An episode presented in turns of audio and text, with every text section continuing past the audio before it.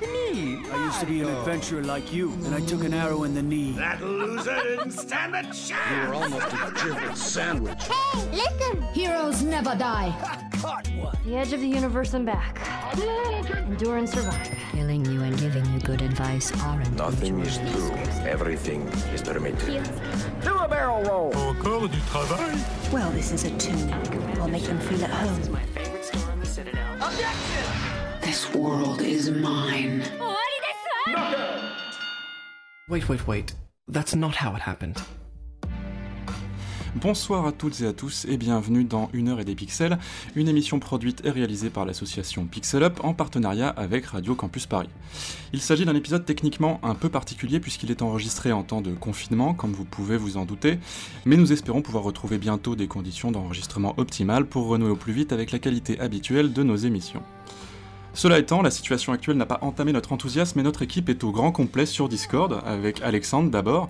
Alexandre, tu es en master de cinéma et audiovisuel à Paris 3, tu es spécialiste du motif des ruines dans les jeux en monde ouvert, et à l'occasion, tu streams Dark Souls 3 tout en faisant du vélo d'appartement, il paraît. Salut Alexandre Salut Emeline, tu es diplômée en cinéma audiovisuel de Bordeaux 3 et en muséologie de Paris 3, tu es la présidente de Pixel Up, et tu es surtout très fière de ton île sur Animal Crossing. Ouais, euh, à ce propos, un peu moins depuis que j'ai tapé Island Tour sur YouTube, je t'avoue.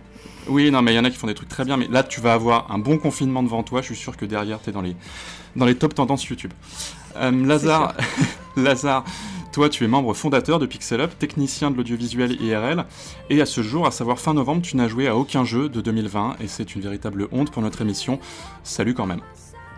Ouais, salut, salut, je suis vraiment désolé, mais par contre, je suis parfaitement à jour pour les jeux de 2006, donc euh, si un jour on fait une émission spéciale 2006, euh, je serai au taquet. Super, on y pensera pour, euh, pour 2021. Euh, et enfin, Vincent, notre passionné de cinéma coincé dans un temple de Zelda, le spécialiste des vieilleries musicales, qui nous explose systématiquement au blind test de Lazare. Salut à toi, Vincent. Salut tout le monde. Quant à moi, c'est Jean. Quand j'ai le temps, je parle de peinture et de jeux vidéo sur Twitter. J'anime aussi péniblement la chaîne Homoluden sur YouTube. Mais surtout, je vais avoir le plaisir d'animer cette émission. Émission dans laquelle nous ne recevons non pas un, mais deux invités cette fois-ci, et non des moindres, puisqu'il s'agit des Osmosis, qui nous font l'honneur de se joindre à nous pour cet épisode confiné. Camille, Marwan, salut Incroyable. à vous. oui, c'est nous, bonjour. L'honneur, carrément. L'honneur, t'as vu, il a dit l'honneur. Mais oui, Putain. ça va. Mais ouais, attends, attends, on, on- on reçoit bien les gens Ah, ici. c'est un, c'est un honneur de participer à cette émission, c'est ça qu'il faut dire. Bah, d'a- D'ailleurs, merci encore d'avoir accepté de participer, Voilà. hein, justement. On espère euh, vous faire passer un bon moment et bien sûr, n'hésitez pas à intervenir. Et de toute façon, on vous retrouve tout à l'heure pour votre entretien avec Emeline. Yep. Au Et pro- je tiens à préciser que je crois que c'est la première, mais c'est pas je crois, c'est la première interview croisée qu'on a avec deux invités. Voilà. À chaque ça. fois, il n'y a qu'une seule Bah, personne. on est un peu des pionniers, la- on est un peu comme ça, ça. on est en avance sur notre Ah ouais, non, c'est. C'est les piliers, C'est ça. ça. Ouais, les tauliers de YouTube. tu vois. En plus, vous avez la pression, les gars, parce que si jamais ça se passe bien, c'est cool, on va recommencer l'expérience de deux invités. Si jamais ça foire, derrière, euh, terminé. Mais quoi. avec nous, ça se passe toujours bien. C'est les autres le problème. Bon. Nous, Eh c'est ce qu'on va voir dans l'heure suivante. Au programme, ce mois-ci, je vous parlerai de la première claque vidéoludique de mon enfance. Emeline prendra la suite euh, pour euh, cuisiner nos invités. Puis Lazare nous proposera un méta-blind test, puisqu'il s'agira cette fois-ci d'identifier des sons de jeux étant eux-mêmes inclus dans d'autres jeux, mais il vous en dira plus lui-même. Et enfin, Vincent nous parlera du célèbre grand singe à cravate rouge et des musiques qui accompagnent ses aventures. Mais comme d'habitude, on commence avec l'actu et je laisse la parole à Alexandre. Alors oui, eh on va commencer ces news par une ressortie. Euh, et oui, parce que puisque je suis confiné en Bretagne, euh, je me suis dit que j'allais faire du vrai journalisme de terrain depuis mon lit. J'ai donc testé pour vous la version Nintendo Switch de Control, ce jeu assez maboule de chez Remedy, sorti l'année dernière sur en fait tous les autres supports. Et si vous avez déjà vu Control tourner et que vous connaissez la puissance légendaire d'une Nintendo Switch, vous devez vous arracher les cheveux. Comment diable est-ce que ça peut tourner sur cette console? Qu'est-ce qu'on a sacrifié pour que le jeu soit fluide? Est-ce que ça ressemble à The Switcher 3 Et à ça, je vous réponds, on n'a rien sacrifié du tout, si ce n'est les joueurs et joueuses disposant d'une connexion internet limitée, puisque Nintendo ouvre en Europe le cloud gaming sur Switch avec ce jeu finlandais. Vous pouvez donc jouer en mode performance à 60 fps ou en mode graphisme avec ray tracing activé mais limité à seulement 30 fps.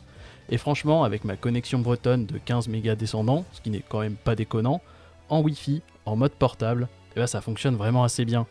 Bien sûr, je vous conseille de découvrir Control sur un écran de télévision, mais si vous n'avez pas ça sous la main, vous pourrez y jouer pour une quarantaine d'euros. Il s'agit en Europe du premier, sans doute, d'une longue série de jeux ayant recours au cloud. les joueurs japonais ayant déjà pu jouer à Resident Evil 7 et Assassin's Creed Odyssey par ce biais sur Nintendo Switch.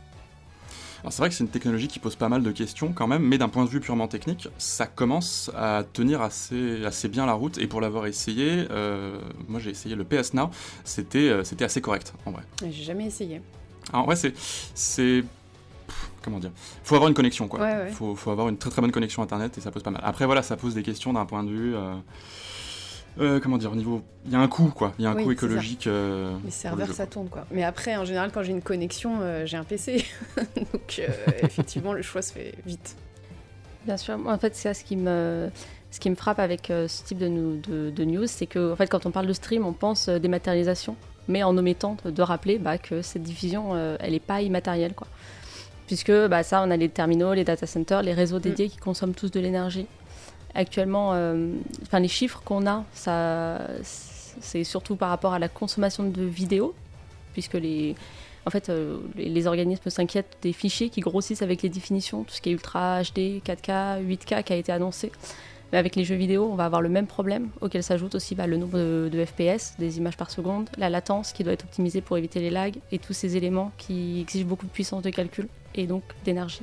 Donc moi, je pense que c'est c'est quand même assez préoccupant finalement ce, ce- ce souci-là quand on, quand on évoque euh, le stream euh, de, Mm. Mais c'est euh, c'est Thomas de Game Spectrum et, euh, et les Un Drop dans la marque qui en avait parlé aussi beaucoup de, du fait que marketingment parlant, on, pas, on vend euh, tout ce qui est des maths comme euh, un peu écolo, alors Propre. en fait, euh, bah, Mm. pas du tout. enfin, pas tant que ça, quoi, en tout cas.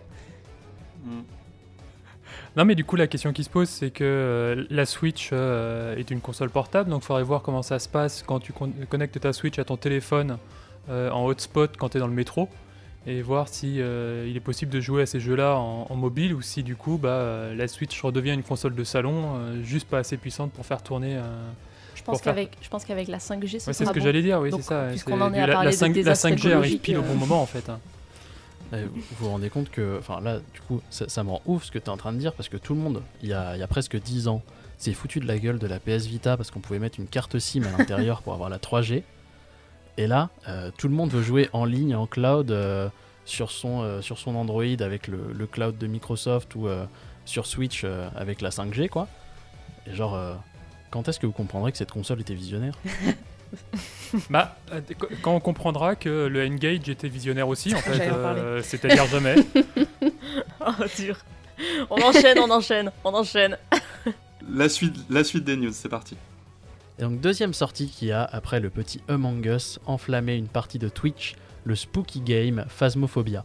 C'est en early access, c'est développé par Kinetic Games, qui est a priori composé d'une seule et unique personne. Et nous voilà, armés de crucifix, encens, lecteurs EMF et autres spirit box, à chasser des esprits maléfiques dans des maisons vides et lugubres. Enfin, chasser n'est pas le mot. Il vous faudra, à l'aide d'outils, mais également de votre voix, puisque le jeu dispose d'un astucieux détecteur vocal en plusieurs langues, c'est-à-dire qu'avec des phrases prédéfinies telles que Donnez-nous un signe, ou en appelant l'esprit par son prénom, divers scripts se déclenchent à l'intérieur du jeu. Pensez finalement à Nintendogs, mais avec des fantômes bien vénères. Enfin bref, avec tout ça, on chasse pas vraiment des fantômes. Plutôt, on atteste de leur présence dans la maison, on trouve des preuves de leur existence, et tout ça pourquoi? Pour du fric, qui va nous servir à gagner encore plus de fric en recommençant. J'en conclus donc que le capitalisme a même atteint la chasse aux fantômes. Cependant, ça reste un jeu multijoueur très très rigolo, et je peux que vous le conseiller en temps de confinement pour jouer avec vos amis, votre famille, et ne pas rester seul. Alors là, je vais me tourner directement vers, euh, Camille parce que ces temps-ci, tu streams pas mal de parties multijoueuses et j'insiste sur l'accord au féminin. J'ai vu passer du Among Us par exemple et je crois savoir qu'avec les filles, vous vous êtes aussi lancé sur Phasmophobia, non? Ouais, en fait, on a fait un petit groupe, euh, une team Twitch, qui s'appelle une team, c'est-à-dire euh, voilà, bah, un petit groupe de streameuses, uniquement de, de filles et de femmes. Euh, et on se retrouve euh, régulièrement euh, pour streamer ensemble, donc notamment des jeux multijoueurs comme Among Us justement et Phasmophobia, et, ça marche super bien. C'est vraiment un jeu qui, qui, qui, marche bien, quoi, qui, qui est bien rythmé et tout. bon, sauf quand les fantômes sont chiants, mais j'ai découvert un, truc, c'est que quand les fantômes ne veulent pas se montrer, ne veulent pas donner signe de, de non-vie, il suffit de faire passer des enregistrements de Pascal le grand frère et immédiatement il vient pour te casser la gueule. Et, euh, et ça marche super bien. Non, c'est- une blague. Non, non, c'est vrai, j'ai vraiment Ah, testé vrai avec Pascal le grand frère. Alors, alors, c'est pas Pascal le grand frère qui vient pour te casser la gueule. hein, Ah non, hein. non C'est pas le fantôme de Pascal le grand frère. hein. C'est j'ai utilisé des extraits de Pascal le grand frère qui engueule des ados pour engueuler les fantômes et ça marche bien. Ils m'ont ils m'ont tout de suite euh, insta-kill. Voilà. Voilà. En plus, on a une partie, on a une partie euh, tips and tricks euh, de Phasmaphobia dans les- dans l'émission, c'est parfait. Merci beaucoup, euh, merci Alors, beaucoup Camille. par contre, c'est phasmaphobia ou phasmophobia Ah, phasmophobia, parce c'est vrai, vrai, Ouais, parce que tout le monde dit phasmaphobia depuis le début. en Ouais, fait, je crois. je- ouais. Sauf Non, moi, Camille qui moi, dit je suis quasi phasmophobia. d'avoir entendu un phasmaphobio quelque part. Non, mais c'est pour vous prouver à quel point on se renseigne sur les sujets de- dont on parle dans l'émission. Ah, euh. c'était très bien. L'émission. Dixit, celui qui n'a pas joué à un seul jeu de 2020, du coup. Allez, on enchaîne. Et on, on enchaîne sur une dernière sortie. Là, j'avoue que c'est mon petit chouchou du mois et je crois que je suis le seul à y avoir joué. Euh, Ghost Runner, qui m'a pendant ces quelques heures de durée de vie complètement soufflé. Si vous rêviez d'un habile mélange entre Mirror's Edge, Hotline Miami, Super Hot, et avec une esthétique du seul vrai runner, qui est bien sûr Blade Runner, vous avez comme moi trouvé votre Graal. C'est nerveux, exigeant, parfois complètement cassé, mais dans le bon sens. Et c'est un gros coup de cœur de cette fin d'année euh, chez les petits indés. Alors perso, j'avais vu peut-être quelques images du jeu qui m'avaient rappelé le gameplay de Genji dans Overwatch, et comme j'étais une véritable chèvre avec ce perso, j'avoue que ça m'a pas inspiré du tout, mais tu me rends, tu me rends assez curieux euh, de par ton, ton enthousiasme. Il y en a d'autres qui l'ont vu passer, ou qui l'ont même qui l'ont, qui l'ont fait, les Osmosis, vous, vous l'avez ça me dit un truc. C'est pas coop, Non, c'est pas ouais, ça me dit mais- un truc, mais je, je crois pas, a- j'y ai pas touché. Mais je crois que j'ai entendu, je l'ai vu passer quoi. Nous, euh, ouais, on, on l'avait vu passer. Et euh, alors, moi, perso, ça fait partie des jeux sur ma liste de jeux à jouer, justement. Et, et- et je sais qu'il y a certains membres de la commu qui l'ont testé et qui Mm. ont bien, bien kiffé, euh, bien kiffé la vibe dessus. Effectivement, il est pas, euh, il est pas super polish, on va dire, d'après les retours. Mais euh, niveau game feel, euh, c'est ouais, ouais, c'est du, c'est du très lourd, quoi.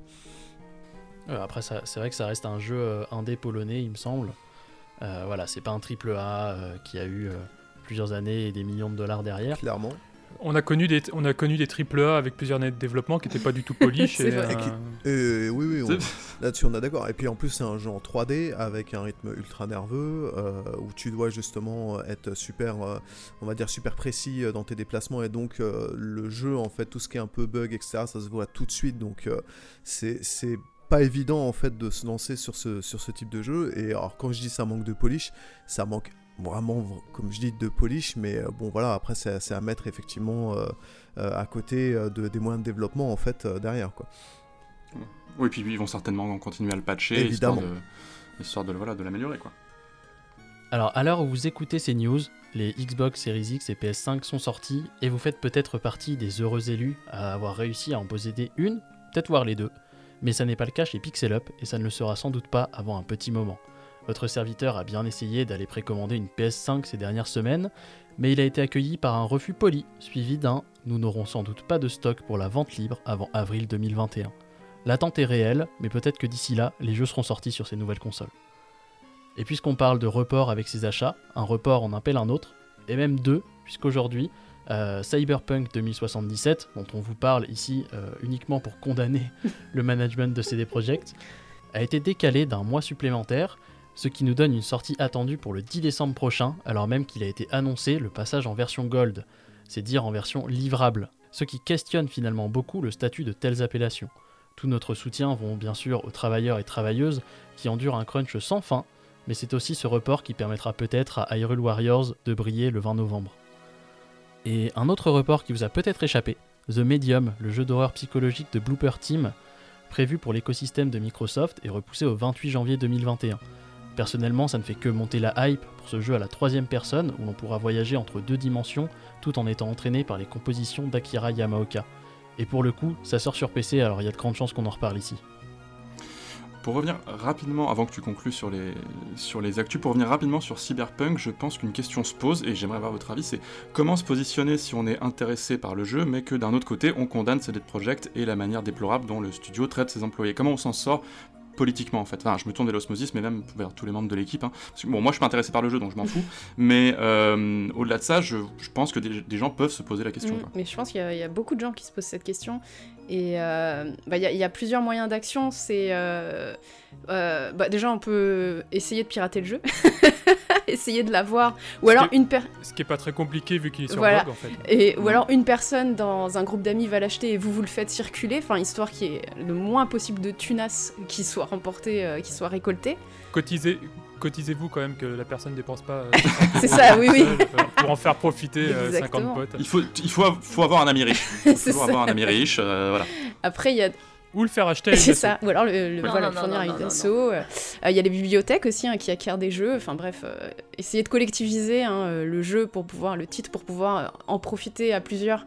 Euh, sans, euh, sans que les autres touchent trop de thunes, parce que c'est bien sûr pas les travailleurs et travailleuses qui vont toucher euh, l'argent, enfin très peu.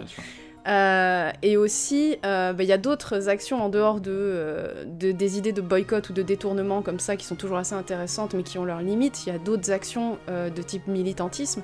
donc oui, militer sur les réseaux, retweeter les travailleurs et travailleuses du jeu vidéo, s'intéresser à la réalité de leur travail. Et euh, en France, on a le STJV, donc le syndicat des travailleurs et travailleuses du jeu vidéo, qui, qui s'est installé depuis un moment déjà, qui défend euh, bah, les travailleurs et travailleuses du jeu vidéo. Et on peut aussi bah, les suivre sur les réseaux, cotiser. Enfin voilà, il y a d'autres manières aussi. Euh, au-delà du boycott et, euh, et, de la limitation d'audience, peut-être de la limitation de com sur, sur le jeu, euh, on peut aussi, euh, on peut aussi euh, voilà, financer les, les contre, les contre-mouvements, on va dire. Mmh. et même, même, je pense, si on y joue, par exemple, si une personne le stream ou quoi, que cette personne n'hésite pas à signaler attention. Enfin, par exemple, moi, j'ai prévu une petite vidéo sur TikTok sur le jeu, histoire d'en parler vite fait, mais je sais que je vais dire attention les conditions de travail de ce jeu, histoire que ce soit su, quoi. Il faut qu'on le dise, en fait. Il faut mmh. qu'à chaque fois qu'on parle du jeu, on mentionne ces conditions de travail déplorables, inhumaines, toxiques. Euh, on peut pas, ça, ça enfin après c'est aussi comme ça que nous on fonctionne quand on analyse les jeux et tout. Les conditions de travail, les conditions dans lesquelles ont été créés les jeux font partie du jeu. On peut pas les dissocier. Euh, donc voilà. Donc je pense que euh, mentionner aussi à chaque fois qu'on parle du jeu que ça a été produit lamentablement, c'est aussi important. Hmm. Donc y jouer en ayant conscience que c'est euh, que voilà du coup les conditions de travail toxiques ont été nécessaires pour euh, pour le réaliser, c'est viable. Les deux sont compatibles, d'après toi. Je pense que c'est possible. Après, euh, c'est bien de pas y jouer aussi. Si je pense vraiment aux gens qui attendent le jeu, qui attendent ah le oui, jeu, qui sont vraiment super fans, tu vois. Moi, je sais que je vais pas y jouer, par exemple. Parce que euh, j'aurais pu y jouer, mais vu comment ils l'ont fait, non, il est hors de question que j'y touche. Mais mm. euh, pour les gens qui sont ultra fans, ça peut être une solution. Parce qu'après, le combien on va être à le boycotter, tu vois, je sais... Pff, faudrait qu'il y ait des grosses instances qui appellent au boycott, et, et, même pour un appel au boycott, faudrait que vraiment, déjà, toute la population qui joue aux jeux vidéo soit conscient et consciente de l'horreur mmh. que c'est qu'un crunch. Or, c'est pas encore tout à fait le cas, donc il faut continuer à en parler, à faire sortir les dossiers, etc., etc. Et, euh, et peut-être qu'un jour, oui, un boycott sera utile, mais aujourd'hui, c'est encore un peu limité, je trouve. Il y a plein d'autres actions à faire. Il faut, il faut une convergence, en fait, de tout ça pour, euh, pour dénoncer euh, ces conditions de travail-là. En fait, c'est difficile en, encore aujourd'hui, même si le sujet est maintenant quand même bien rentré dans le, on va dire même dans le champ médiatique un peu mainstream, même sur des gros sites de jeux vidéo, type jeuxvideo.com, on commence à avoir des articles de plus en plus souvent qui parlent des conditions de travail dans les studios. On voit aussi dans les tests euh, que c'est... Parce que oui, je, lis encore les tests de GE.com et je, je, suis un fervent défenseur en vrai des tests de GE.com parce que au-delà de la note dont on se fout complètement en vrai, euh, je trouve que la qualité rédactionnelle a, grimpé en flèche en fait avec les années et euh, vraiment pour vous en convaincre, vous lisez un test aujourd'hui sur GE.com de 2020 et vous allez vers les premiers tests et les premiers tests, c'est, euh, c'est du niveau de ce qu'on pouvait voir sur un Skyblog, euh, voilà, d'un gamin de 14 ans qui se met à, tester les jeux. Et vraiment, il y, a une, il y a une grosse plus-value en fait au niveau de la rédaction des tests, il faut juste à la limite faire fi de la note.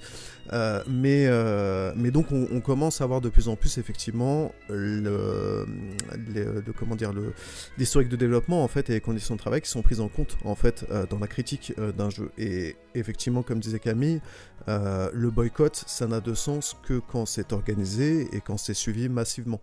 or, c'est compliqué encore aujourd'hui d'organiser ce type de boycott parce que aujourd'hui, comme déjà à l'époque, moi je me souviens très bien qu'à à, l'époque de, la sortie de Call of Duty Modern Warfare 2, il y avait un groupe Steam qui s'était organisé qui était le groupe Steam en gros.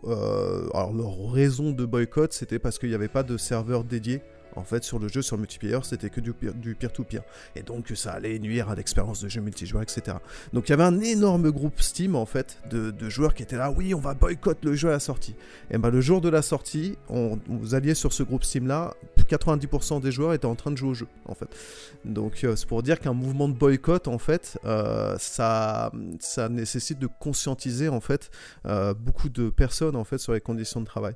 Maintenant, pour moi, vu que euh, le but c'est pas non plus de pointer du doigt en fait les joueurs et les joueuses qui vont acheter le jeu à la sortie en disant ah oui mais alors si t'as acheté le jeu c'est à dire que tu soutiens en fait tes conditions de travail non c'est enfin euh, comme on dit, on vit dans un monde capitaliste. À partir du moment où vous vivez dans ce monde-là, euh, vous supportez quelque part aussi le capitalisme. Donc le but, c'est pas de, jouer à la pureté absolue en termes de de discours, mais plus de pointer en fait les dérives et de, constamment les rappeler, de constamment en fait sensibiliser la chose. Donc moi, des personnes en fait qui achètent le jeu jour J et qui kiffent le jeu, mais par contre qui euh, euh, sensibilisent et qui disent alors attention, n'oubliez pas, ce jeu a été développé dans des conditions de travail épouvantables.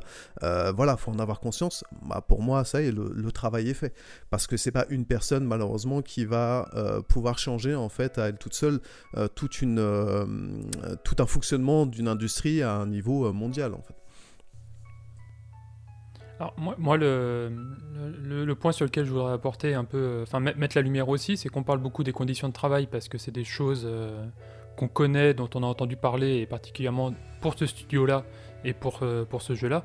Mais il faut voir aussi après le contenu du jeu, parce que je tiens à rappeler que pour The Witcher 3, il y a quand même eu pas mal de polémiques autour de la représentation des, des femmes et des personnes de couleur, et il n'est pas impossible qu'on euh, retrouve aussi ça dans... Euh, bah, on l'a déjà un peu retrouvé dans les, euh, dans les images qu'on a pu voir.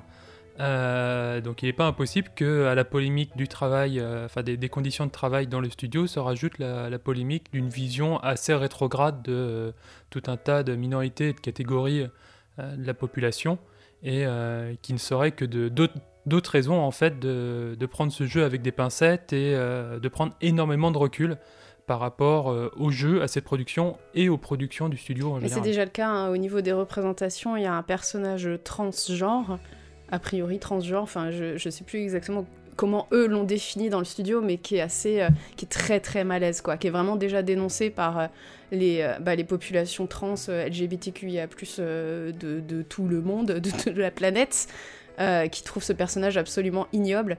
Et, et, le studio n'en a absolument rien à foutre, évidemment. Mm. Voilà. Mais le, studio a justement euh, renchéri là-dessus, parce que donc c'était un personnage qu'on voyait sur une publicité euh, in-game. Tout à fait. Euh, et donc la personne qui était en charge des... Alors j'ai plus le, nom de la, fonction exactement, mais qui était en, charge de, ce genre de concept, quoi, s'est défendu en disant oui, mais moi je trouve que tous les corps sont beaux et on mérite de regarder tous les corps et tout ça. Et ce à quoi les gens lui ont répondu oui, mais toi, t'es un mec, t'es blanc, t'es cis, euh, t'es hétéro. À un moment, genre, en fait, c'est juste de la fétichisation des, corps trans et euh, c'est pas bien, quoi.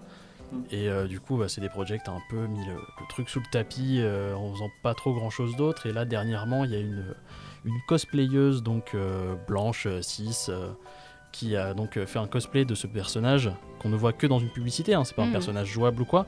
Euh, et donc ça a été euh, retweeté par CD Projekt et pour remettre en avant encore euh, de la fétichisation de, corps, de corps trans sous couvert de mais regardez tous les corps sont beaux et on doit accepter tous les corps. Et du coup, à la fois on peut se dire que le discours est, cool et, et, honnête et en même temps derrière ça fait quand même un peu mal euh, de voir ça porté comme ça. Et puis venant de, ces, de ce studio-là aussi, quoi. on, rappelle, que le, le, précédent community manager de, euh, de CD Projekt a eu des sorties euh, transphobes sur, sur Twitter. Alors heureusement il s'est fait, il s'est fait licencier en fait, c'est assez rare pour être souligné, mais il s'est fait licencier parce qu'il y a eu, il y a eu grosse réaction en fait de la communauté pour signaler en fait son, ses propos déplacés et, et enfin déplacé carrément transphobe, hein, faut le dire. Mais et, cette personne d'ailleurs s'est retrouvée sur un, sur un, enfin le, community manager qui s'est fait licencier, qui dans sa réaction disait oui mais moi je voulais blesser personne, etc. Machin, je suis pas du tout transphobe, patati patata. Il s'est retrouvé sur un des plus gros sites de gaming de Lightrate en fait. il s'est retrouvé embauché chez eux. donc voilà. Bref. Après, oui. Ils l'ont peut-être embauché pour ouvrir ah leur euh, discours. Complètement. oui, bah oui, certainement, certainement. Pour attirer un nouveau public. Exactement, ça, ça a très bien marché d'ailleurs. Et, euh, et non, mais il y a il y a un vrai, effectivement, il va falloir être très critique en fait sur les différentes représentations et surtout sur le discours. Euh, on rappelle que cyberpunk, c'est pas une esthétique, c'est un genre en fait à part entière, le cyberpunk, et c'est un genre en fait qui apporte des thématiques qui sont euh, euh, très anticapitaliste, c'est vraiment des méga corporations généralement qui contrôlent en fait euh, toutes les strates de la société. Donc il y a tout un, tout un, système de caste, de, tout un discours sur les classes sociales. Il y a aussi tout un discours sur le transhumanisme, justement avec les améliorations du corps et, au-delà en fait qui peut être justement poussé jusqu'à la transidentité. mais là, le truc de ce qu'on a vu, en tout cas dans la com de Cyberpunk jusqu'à maintenant, c'est en gros GTA avec euh, GTA 5 avec mm. un skin cyberpunk. c'est vraiment le. Ouais, c'est des néons. C'est euh, du, du, c'est du néon. Enfin, en gros, toute la partie punk. C'est de l'emballage. En fait, mm. c'est cyber néon 2077. Et, euh, et le truc, c'est que ça, ça, va être vraiment une. Enfin, en, tout cas, de ce qu'on a vu jusqu'à maintenant au niveau des trailers, ça va être vraiment une histoire en fait de. bah, peut-être effectivement de de, petites frappes entre guillemets qui euh, se retrouvent euh, baron euh, de je sais pas quoi de la de la criminalité. c'est un Scarface, Scarface. Voilà, c'est ça, ça, ça ressemble vraiment à ça quoi. Ça, c'est vraiment se faire une place dans la dans le, la scène underground de, de la ville la, la, ville du jeu quoi. Donc de, tout le monde va devenir méchant parce que les humains sont tous méchants. Oui, ce que ça donne. On, verra, on, verra, ce que ça donne, mais en tout cas, effectivement, la com là-dessus n'est pas du tout rassurante aussi bien sur la représentation que euh, sur le discours en fait euh, du jeu. Alors que le jeu porte quand même dans son nom un genre qui, est, qui a toujours été très critique euh, de, de, la société capitaliste, ultra-capitaliste, des discriminations, etc. Voilà. c'est pas rassurant. C'est pas rassurant, mais le, le, moi pour finir, c'est vraiment. retournons vers. Ouais, on, va revenir sur le truc mais en, fait, vraiment, faut retenir l'idée qu'il faut pas jeter la pierre en fait aux joueurs et joueuses qui vont jouer à Cyberpunk, surtout dès leur sortie, en disant oui, voilà, tu soutiens les conditions de travail dégueulasses. C'est, enfin, c'est pas comme ça que ça fonctionne. Et il faut vraiment prendre un certain recul là-dessus. Et pour finir, ce n'est pas dans mon habitude de renvoyer vers des sources anglophones euh, par simple souci d'accessibilité. Euh, mais il est sorti euh, sur Game Industries un podcast euh, traitant de la représentation noire dans le jeu vidéo et dans les studios de jeux vidéo. ça dure une petite heure, tout en anglais bien sûr, et c'est fait avec des concernés, à savoir Tania Depass, fondatrice de I Need Divers Games, et Annabelle Achalet Anthony, fondatrice de Melanin Gamers. C'est à la fois un sujet intéressant et très important, et je vous envoie à aller écouter ça une fois l'émission terminée. Si vous nous écoutez en podcast, il se peut même que le lien soit directement dans l'article. Si tu as besoin d'une version plus, plus française, plus accessible pour les francophones, il y a aussi Michael Newton hein, qui, avait fait euh, l'an dernier, je crois. J'essaie de cliquer en dehors du moment où je parle. C'est bon. Euh, donc Michael Newton, qui l'an dernier euh, au Game Camp de Lille avait fait une conférence sur si Super Mario était africain, où il aborde un peu ces sujets-là aussi, et c'est assez intéressant quand même. Hein. Et, on vous donne aussi rendez-vous pour notre émission de janvier, car nous recevrons Afro Gameuse. Ah, cool. Ah, trop bien, j'allais en parler d'elle en plus. Ah, eh oui, trop bien. ah, mais attendons, on, est hyper à la pointe hein, dans ce podcast. Oh, attention, hein. attention. Et voilà, petite news ce mois-ci, tous les regards étant tournés vers des jeux et consoles que nous n'avons pas eu la chance de recevoir avant tout le monde. On se retrouve le mois prochain et qui sait, peut-être même que Cyberpunk sera sorti. On espère ou on espère pas, on sait pas. Ben Alexandre, merci beaucoup pour ces news et après ce tour d'horizon de l'actualité, place, au, place aux vestiges du passé. Euh, pour, ces, pour cet épisode de mes souvenirs vidéoludiques, je vais vous parler d'un jeu. Un jeu qui m'a énormément marqué durant mon enfance, ou plutôt au tout début de mon adolescence, et je pense d'ailleurs qu'il a remué plus d'un gamin euh, à l'époque. Tintin? Et, Non, eh ben, pas Tintin. Pas Tintin, mais euh, ah, tu vas voir, on n'est pas loin. En guise d'introduction, toutefois, j'aimerais débuter par un hommage. Un hommage à celle qui m'a permis de jouer au jeu en question. Un hommage à la plus fidèle camarade de mon enfance, celle qui me tenait compagnie en voiture sur la route des vacances, celle qui m'apportait réconfort et distraction au cours des interminables réunions de famille chez mes grands-parents, celle enfin qui me fut plus d'une fois cruellement confisquée pour cause de mauvaises notes en mathématiques. Je veux bien sûr parler de ma Game Boy. Et non, je ne prendrai pas part à l'éternel débat visant à déterminer s'il est plus juste de dire là ou le Game Boy, débat selon moi parfaitement stérile, n'en déplaise à l'Académie française et aux vrais gamers. Et n'en déplaise aussi à Vincent, qui je crois ne supporte pas qu'on dise là. C'est le Game Boy. voilà, voilà, voilà. Ça, on en parlera en off, après l'émission. Euh, je pense avoir reçu ma Game Boy donc vers 8 ou 9 ans, accompagné d'un premier jeu, Space Invaders, titre incontournable s'il en est, mais dont le minimalisme quelque peu aride n'est jamais véritablement parvenu à capter mon attention. Fort heureusement, Super Mario Land arriva en renfort quelques mois plus tard, suivi d'un ou deux jeux infogrammes, souvent assez jolis comme à leur habitude, mais loin d'être passionnants et surtout d'une difficulté frisant l'intolérable. Je garde notamment de douloureux souvenirs d'un jeu Lucky Luke, dont certains niveaux étaient pour moi la source d'une frustration particulièrement intense. Le premier jeu Game Boy à m'avoir vraiment marqué, en bien j'entends, est Kirby's Dream Land 2, sorti en 95. Je ne peux malheureusement pas m'étendre à son sujet, mais en tout cas, il m'a montré ce que pouvait être un jeu réussi avec une direction artistique soignée et originale, un univers séduisant et d'intéressantes idées de game design. Alors évidemment, j'aurais été bien en peine de formuler les choses de cette manière à l'époque, mais je ressentais pleinement l'écart de qualité qui séparait le jeu édité par Nintendo des productions distribuées par Infogrames. Kirby m'a alors accompagné pendant plusieurs années, et j'ai encore pour lui une affection toute particulière. Il a été pour ainsi dire mon jeu de chevet, l'inséparable compagnon de ma Game Boy, et je pensais qu'il le resterait encore longtemps. Et puis, l'année de mes 11 ans, Kirby s'est modestement éclipsé face à l'arrivée d'un challenger contre lequel il n'était pas en mesure de lutter, et ce challenger, c'était Pokémon. Pokémon fut pour moi, comme pour de nombreux autres enfants des années 90, un véritable bouleversement. J'avais d'ailleurs été séduit par le jeu longtemps avant de pouvoir y jouer, bien avant même qu'il ne soit disponible, ressentant pour la première fois, sans en avoir conscience, les effets de ce qu'on appelle aujourd'hui la hype. Je me souviens notamment de la fascination que j'éprouvais devant les publicités qui passaient à la télévision, dans lesquelles des Pokémon en dessin animé s'extirpaient des Game Boy de petits garçons filmés en prise de vue réelle. Et j'avais beau savoir qu'aucune cartouche de jeu n'allait permettre à des créatures de s'extraire de ma console, je n'en étais pas moins complètement subjugué par l'imaginaire que laissait entrevoir la campagne de com de Nintendo. Après l'avoir longtemps fantasmé, et après une attente qui me parut interminable, je pus enfin mettre la main sur le jeu, et je me souviens d'avoir été très vite conquis par cette aventure, qui n'avait pourtant pas franchement bien démarré pour moi, puisqu'en début de partie, j'avais innocemment jeté mon dévolu sur Salamèche, un Pokémon feu donc, ignorant alors que les deux premiers champions d'arène que j'allais devoir affronter étaient respectivement spécialisés dans les Pokémon de type roche et de type eau.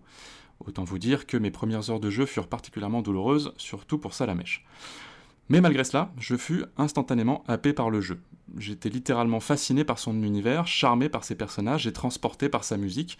Visiter une nouvelle région, franchir les portes d'une arène ou même assister à l'évolution d'un de mes Pokémon, tout était source d'exaltation. Il m'était impossible d'étancher ma soif de découverte, je voulais tout explorer, tout comprendre, et bien sûr devenir le meilleur dresseur. Pour ce faire, je me battais sans répit, évidemment, mais je m'efforçais surtout d'être méthodique et discipliné. J'étudiais également avec minutie les dossiers des magazines spécialisés, dont les infos étaient souvent aussi discutables que leur mise en page, et pour finir, je poussais le vice jusqu'à jouer en cachette pendant la nuit, bien à l'abri sous la voilure réconfortante de ma couette, armée d'une lampe de poche et de mes meilleures excuses, dans l'éventualité où mes parents auraient découvert mon petit manège. À ces mots, on pourrait croire que Pokémon fut pour moi une aventure très solitaire, presque égoïste, mais je l'associe au contraire à une expérience de partage profondément collective. Je me souviens des débats passionnés que j'avais avec mes camarades de classe dans la cour de récré sous le préau, je me rappelle de furieux affrontements durant les voyages scolaires qui voyaient les meilleurs dresseurs se défier au fond du bus dans un entremêlement de câbles Link, et je repense souvent avec émotion au regard que nous avons échangé, mon meilleur ami et moi, lorsque nous avons exécuté pour la première fois le glitch de la rive droite de Cramoisil et qu'un Aquaquack de niveau 128 est apparu à l'écran. Lorsque j'ai commencé à réfléchir à cette chronique, je me suis rendu compte que j'avais encore en mémoire non seulement des moments de jeu extrêmement précis, mais aussi les émotions qu'ils avaient pu susciter chez moi. Je me souviens par exemple très distinctement du mélange de joie et de panique qui s'est emparé de moi lorsqu'après des heures de recherche, je suis enfin tombé sur un levénard au parc safari, et je me rappelle avec autant d'acuité le frisson d'excitation qui m'a parcouru les chines avant que je ne tente pour la première fois de vaincre le Conseil des Quatre. En réalité, je me dis que si je garde autant de souvenirs de Pokémon, c'est parce qu'en plus de m'avoir diverti et amusé, le jeu m'a fait ressentir beaucoup d'autres émotions, de l'excitation et de la joie donc, mais aussi de l'émerveillement, de l'angoisse, de la fierté ou de la tristesse. Alors depuis, plusieurs jeux m'ont fait de nouveau ressentir ces émotions et d'autres encore, mais Pokémon a été le premier, et je pense que c'est pour cette raison qu'il restera à jamais le titre qui a fait de moi un amoureux du jeu vidéo. Et du coup, j'aimerais ouvrir par une question. Est-ce que, alors déjà, est-ce que, quel rapport vous avez à Pokémon? Est-ce que comme moi, ça a été un déclencheur? Et surtout, sinon, quel est le jeu? Est-ce que vous aussi, vous avez un jeu qui tout d'un coup vous a fait genre tilt et depuis, vous avez plus jamais rien ressenti d'aussi Wow. fort? Et de tu vois, enfin, moi, moi, je sais que ça a vraiment été un tournant. Pokémon, c'est avant le jeu vidéo, c'était sympa. Pokémon, ça a été un tournant. Je me suis dit, ok, il y a des trucs vraiment merveilleux dans le, dans le jeu vidéo. Vas-y, Marwan. Oula, euh, comment tu me passes la patate chaude là Euh, Non, mais vas-y, bah, co- comment Tu peux la renvoyer à Bah, quelqu'un d'autre, hein. Camille, commence parce que. euh, toi, non, c'est toujours moi qui commence. vite. Alors, il faut que ce soit quelqu'un d'autre. Voilà. Bah. Allez- Allez-y. Je vous en prie. Alors, les membres de l'équipe sont aussi, euh, peuvent aussi prendre la parole. hein. Bon bah je, je me lance du coup. Euh, Pokémon, moi j'ai commencé euh, avec Pokémon Bleu et j'ai commencé avec Carapuce. Donc du coup c'est vrai que le premier combat a été assez simple.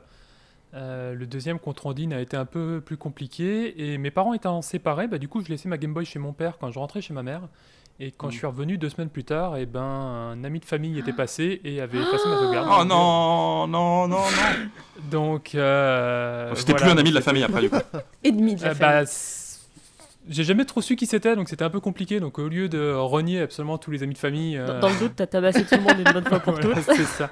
Non, mais dans le doute, j'ai complètement planqué ma Game Boy, enlevé les piles et euh, j'ai mis la Game Boy d'un côté, les piles d'une autre et le jeu d'un troisième endroit, comme ça j'étais tranquille. Bien. Au point que je me souvenais plus où est-ce que j'avais foutu chaque élément. mais, euh, mais voilà, non, et après tu parlais d'un jeu qui, qui, t'a- qui a mis une claque et qui a fait vraiment aimer le jeu vidéo. Je sais pas si c'est le jeu qui m'a vraiment fait aimer le jeu vidéo et comprendre ce dont était capable le média et, euh, et ainsi de suite, mais je pense que le souvenir le plus, comment dire, le plus vif que j'ai, c'est pendant mon mémoire, donc il y a 5-6 ans. Ah ouais, c'est tout récent, J'ai découvert, j'ai découvert le premier Metroid. Et, et à ce moment-là, en fait, je me suis dit, bah, tout est déjà là. C'est quand même assez hallucinant, en fait. C'est-à-dire que euh, le premier Metroid, si mes souvenirs sont bons, c'est fin des années 80. Euh, et tout était déjà là, c'est-à-dire que le gameplay est déjà excellent. euh, rien qu'en changeant avec les couleurs des éléments graphiques, on changeait complètement d'ambiance. Euh, Il y avait déjà des mini cinématiques pour cacher les chargements. Enfin, c'était vraiment un condensé de tout ce que le jeu vidéo fera plus tard. Et ça m'a vraiment mis une claque en me disant, bah, c'est probablement pas le jeu parfait, mais c'est un jeu sur lequel je prends mon pied incroyablement bien. Et il a quasiment 30 ans. Et je me suis dit, c'est quand même fou de. de voilà, je, je repense à tous ces joueurs, de joueurs et joueuses de l'époque qui ont passé des heures et des heures.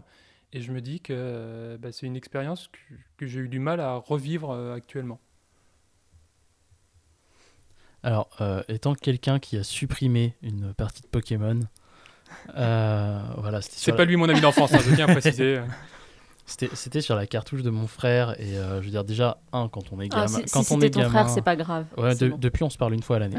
Euh, mais euh, ouais, donc quand on est gamin déjà on sait pas trop et ensuite je suis désolé mais encore aujourd'hui le système de la sauvegarde unique c'est vraiment de la douille quoi. C'est vraiment le pire. Oui, mais truc maintenant, il qui faut appuyer exister. sur A, B, euh, Select, Start sur une jambe en se bouchant les narines. Donc, du coup, Ouais, pour y arriver, c'est quand même plus compliqué. C'est c'est vrai, et puis c'est au moins plus simple de supprimer une île sur Animal Crossing finalement. Euh, mais du coup, ouais, Pokémon. Euh, Emeline ne te prêtera jamais son jeu. Personnellement, j'ai pas trop. euh, Enfin, j'ai plus vraiment d'attache avec Pokémon depuis les dernières versions qui m'ont pas mal déçu, mine de rien. Mais euh, si on doit parler vraiment d'un jeu où, euh, quand je l'ai fini, je me suis dit ça sera plus pareil. Euh, pour moi, c'est arrivé cette année. Euh, c'était pas Outer Wilds. Euh, c'était euh, avec Final Fantasy VII Remake où je me suis pas dit le jeu vidéo ne sera plus pareil. Je me suis dit Final Fantasy ne sera plus jamais pareil. Wow. C'est-à-dire que à part euh, euh, cette grossophobie euh, dégueulasse et ambiante qu'il y a dans ce jeu, mais qui est finalement assez propre au jeu japonais, j'ai l'impression. pour moi, il y a vraiment tout qui va dans ce jeu. T- Tout est là, tout est bon, il y a un flow incroyable, des relations entre les personnages qui sont oufissimes.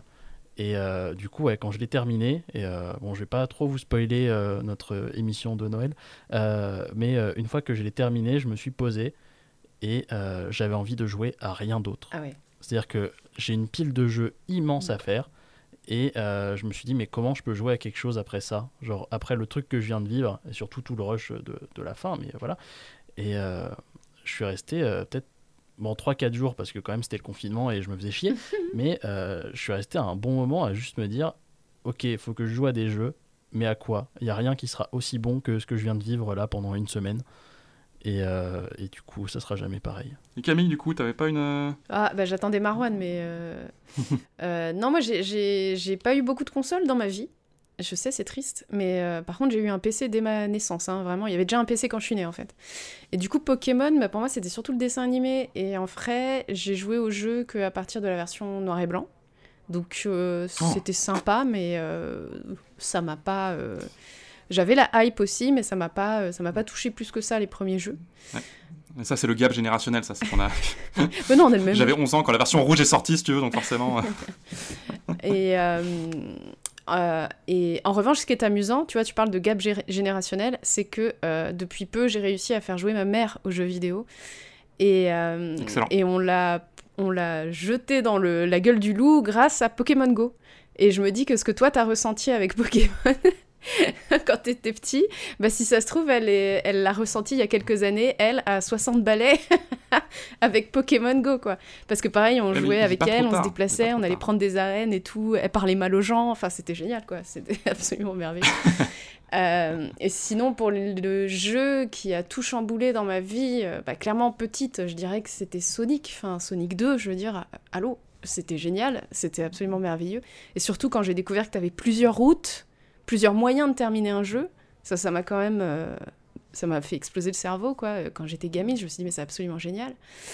Euh, et en plus, il y avait ce petit côté speedrun aussi dans Sonic où j'essayais de finir mm. le plus rapidement possible. Hein, logique, t'es Sonic, quoi. Et, euh, mais plus récemment, quand même, le jeu où je me suis dit, effectivement, là, les, les jeux vidéo peuvent faire des choses qui me qui me dépassent. vraiment, le jeu m'a pris et m'a emballé et m'a fait tourner dans tous les sens et, et j'en suis ressortie complètement différente. Euh, je dirais que c'est quand même Céleste. Euh, qui pour moi marie tellement bien, mais enfin il, est parfait ce jeu, à mon goût, à mon sens. Hein. Euh, il marie tellement bien ses mécaniques avec sa narration, avec sa courbe de difficulté, tout a du sens. Mais je trouve ça, je trouve ça absolument génial. Voilà, donc moi c'est lui pour, pour moi. Et Marwan n'y a pas répondu. Ah, euh, pardon. Euh, non, euh, alors moi pour Pokémon, j'ai pas trop trop d'affect en fait avec ta série. Pourtant, j'ai joué au premier pareil avec cartouche bleue, mon petit but bizarre, level 100 qui a roulé sur les, le conseil des maîtres là. mais, mais voilà, j'ai pas, pas spécialement d'affect parce que en fait aujourd'hui, je vois que ses défauts au jeu. C'est un peu chiant d'ailleurs, mais je, je, vois toute la lourdeur, tout le côté, euh, enfin tout le grind, euh, tout le côté un peu chiant pour. Euh, enfin, voilà, je, vois vraiment. J'en parle là, tu vois, je suis ah, ah, Pokémon quand même. Bon, c'est un peu relou. donc. Mec, on va perdre des abonnés là. Ouais, c'est ça. Tu sais, je vais vraiment casser l'ambiance, mais en gros, voilà, je non seulement j'ai pas trop d'affect, mais aujourd'hui, je vois vraiment tous ces défauts et je me suis fait. J'avais l'impression en fait que j'avais besoin d'un fixe avec Pokémon, c'est-à-dire que j'ai fait le premier, le tout premier avec Pokémon bleu. Ensuite, par pareil, bon bah euh, j'ai fait, je suis passé à autre chose et euh, j'ai rejoué en fait il y a quelques années grâce à la au, remaster de Ruby. Euh, et pareil, j'ai fait bon, c'est sympa, mais dans mes souvenirs, c'était déjà un peu mieux, alors que c'était déjà dans mes souvenirs vachement chiant. Euh, et, euh, et, là, j'ai pris justement Pokémon, euh, le dernier, la Pokémon Bouclier. et bah, un peu pareil, quoi. C'est-à-dire que je vois toutes les améliorations. Il y a des trucs super cool. par exemple, le fait que tout est, tout, tout est Pokémon PEX en fait en même temps, ça c'est vachement bien. Mais, mais voilà, quoi. Aujourd'hui, je le vois vraiment comme un JRPG un petit peu random. et j'ai pas spécialement envie d'y jouer. Donc j'ai vraiment perdu tout l'affect que j'ai avec Pokémon. moi, par contre, après, s'il y a un jeu, euh, bah, moi j'ai de la chance parce que vraiment le jeu qui m'a vraiment euh, retourné le cerveau et euh, qui m'a vraiment fait rentrer en fait, en, fait qui est passé de, qui a fait passer le jeu vidéo de simple hobby à vraiment quelque chose de, passionnel finalement. Euh, c'est euh, c'est mon premier jeu, c'est Wonder Boy in Monsterland sur Master System. Que c'est un, un, jeu d'aventure euh, qui était assez classique finalement, mais il y avait quand même un petit une, gestion d'équipement. il y avait si tu avais des bots qui te permettaient de sauter plus haut, ça te permettait d'accéder à des petits secrets, etc.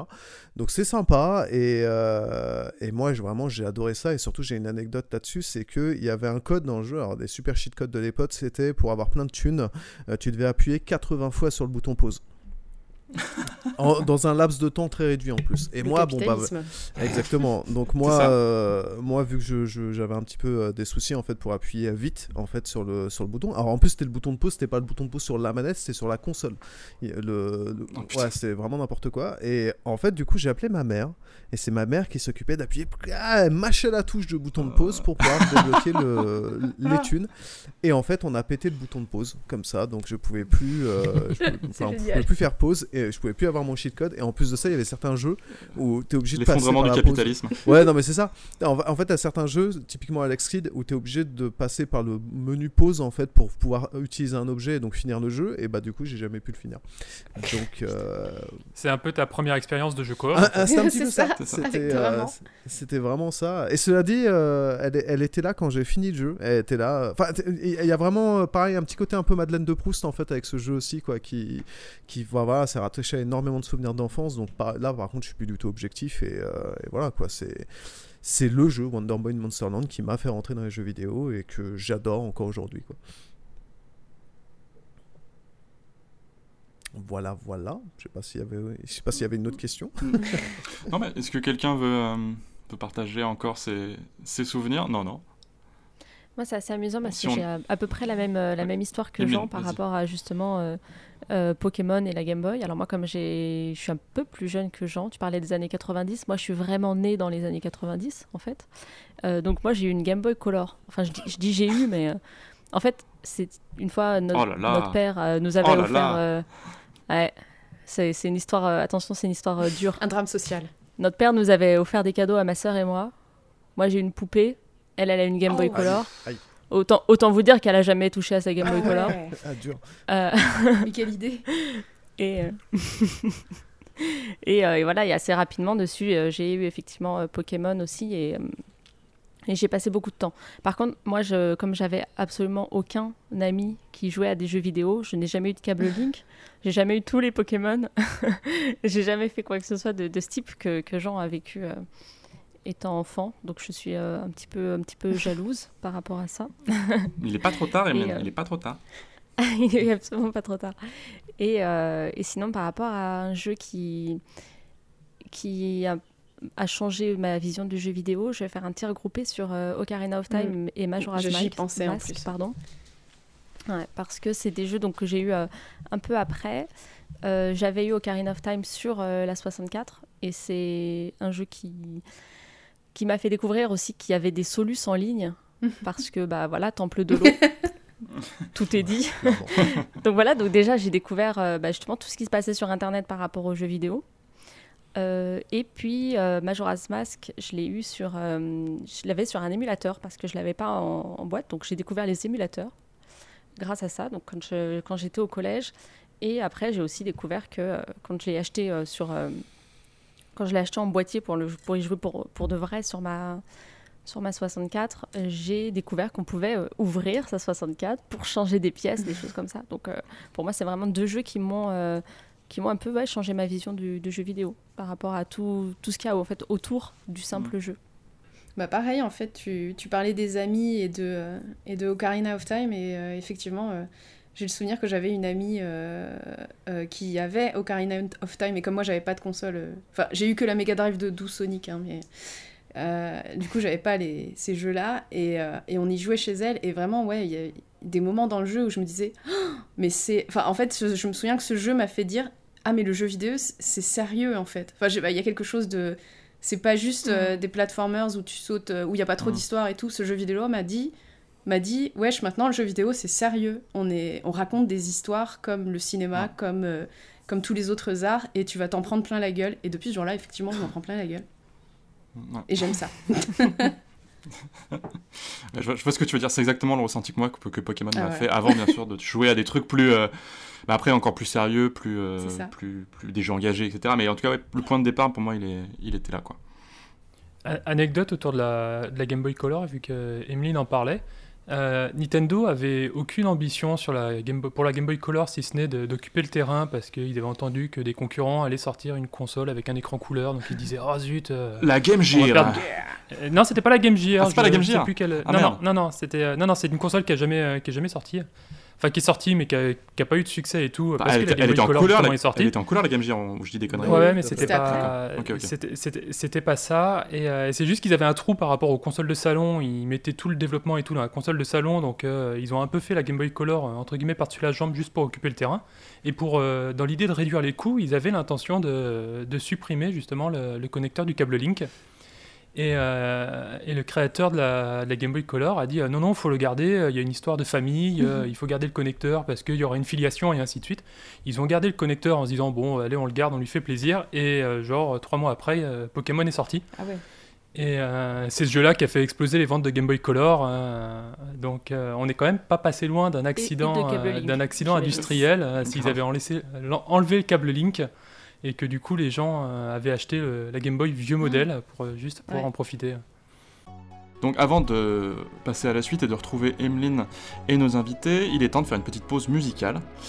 Nous écoutons un morceau signé Dean Evans, composé pour The Flintstones, sorti en 94 sur Super NES. Un morceau un peu particulier qui s'intitule Unused Song 2, puisqu'il est présent dans les fichiers du jeu, mais à aucun moment il ne se fait entendre dans le jeu. Bonne écoute.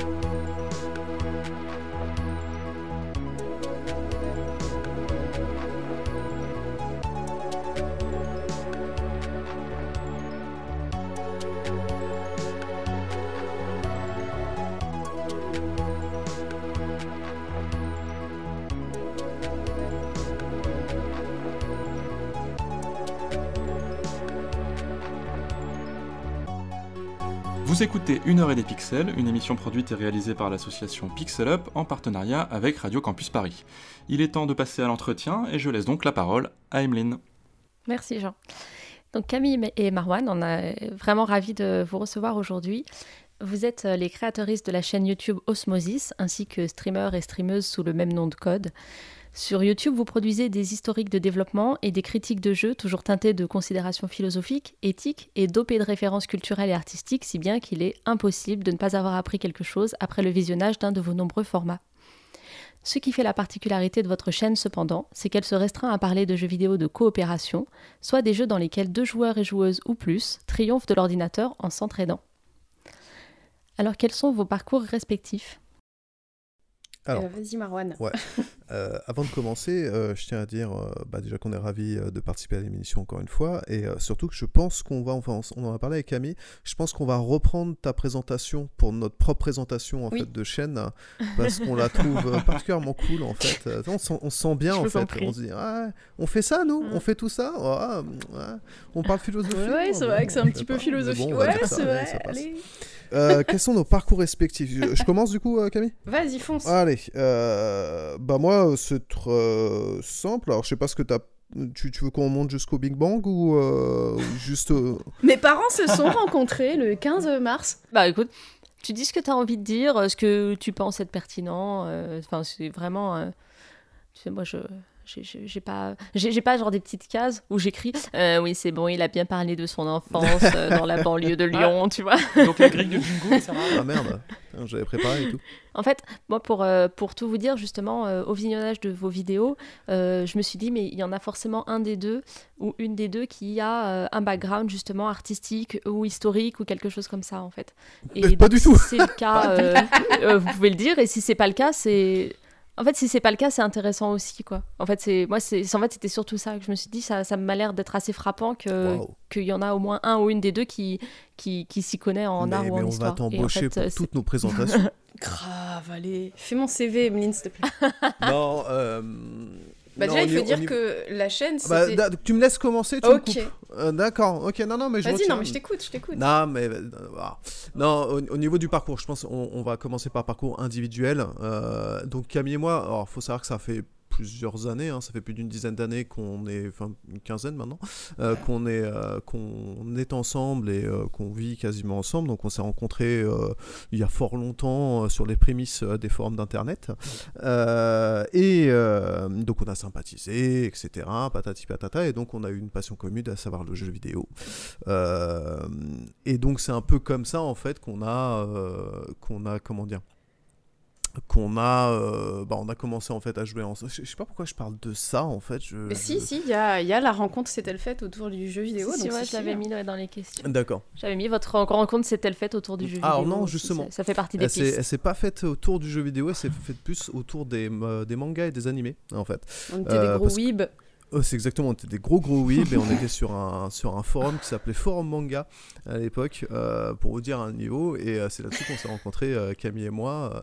Mais c'est vrai que c'est pas les jeux vidéo qui nous ont, qui nous ont fait nous rencontrer, mais par contre, c'est clairement les jeux vidéo qui ont un peu plus cimenté notre amitié, qui est devenue maintenant notre relation en fait à long terme, n'est-ce pas?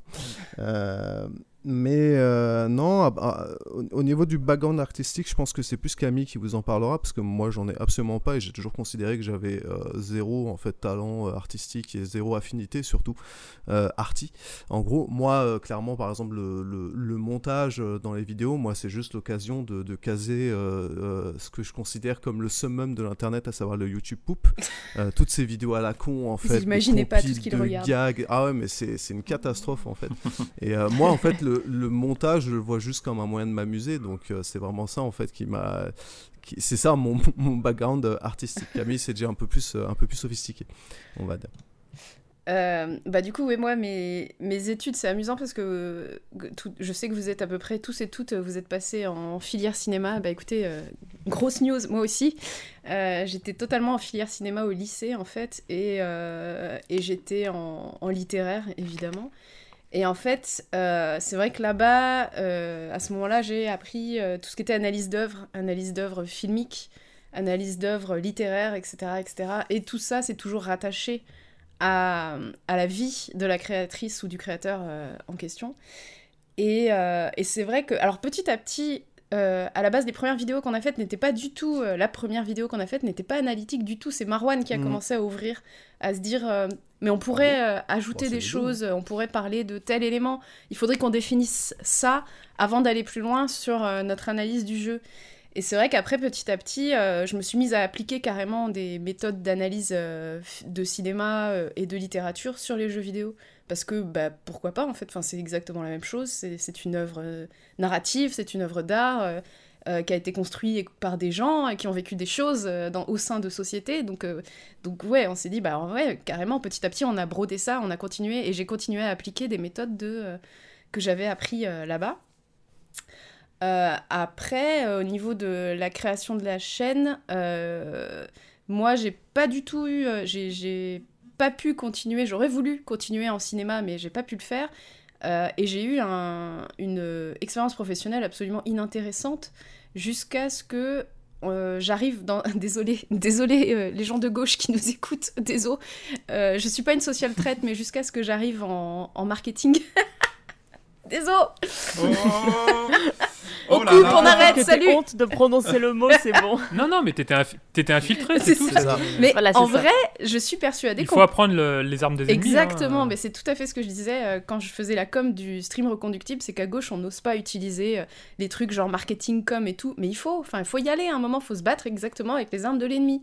Et je suis persuadée qu'on peut faire du marketing propre, qu'on peut faire du marketing éthique. Euh, ça dépend pour qui on travaille, mais quand on travaille pour des gens à peu près euh, droits dans leurs bottes, on peut faire ça bien. On n'est pas obligé d'être des gros dégueulasses. Enfin bref. C'est vraiment à partir de là que je suis que j'ai réalisé que, que mon travail m'a intéressé, si vous voulez, et que j'ai commencé à faire un peu de com, donc un peu de vidéo. J'ai enfin pu reprendre la vidéo et, et ça me manquait beaucoup en fait.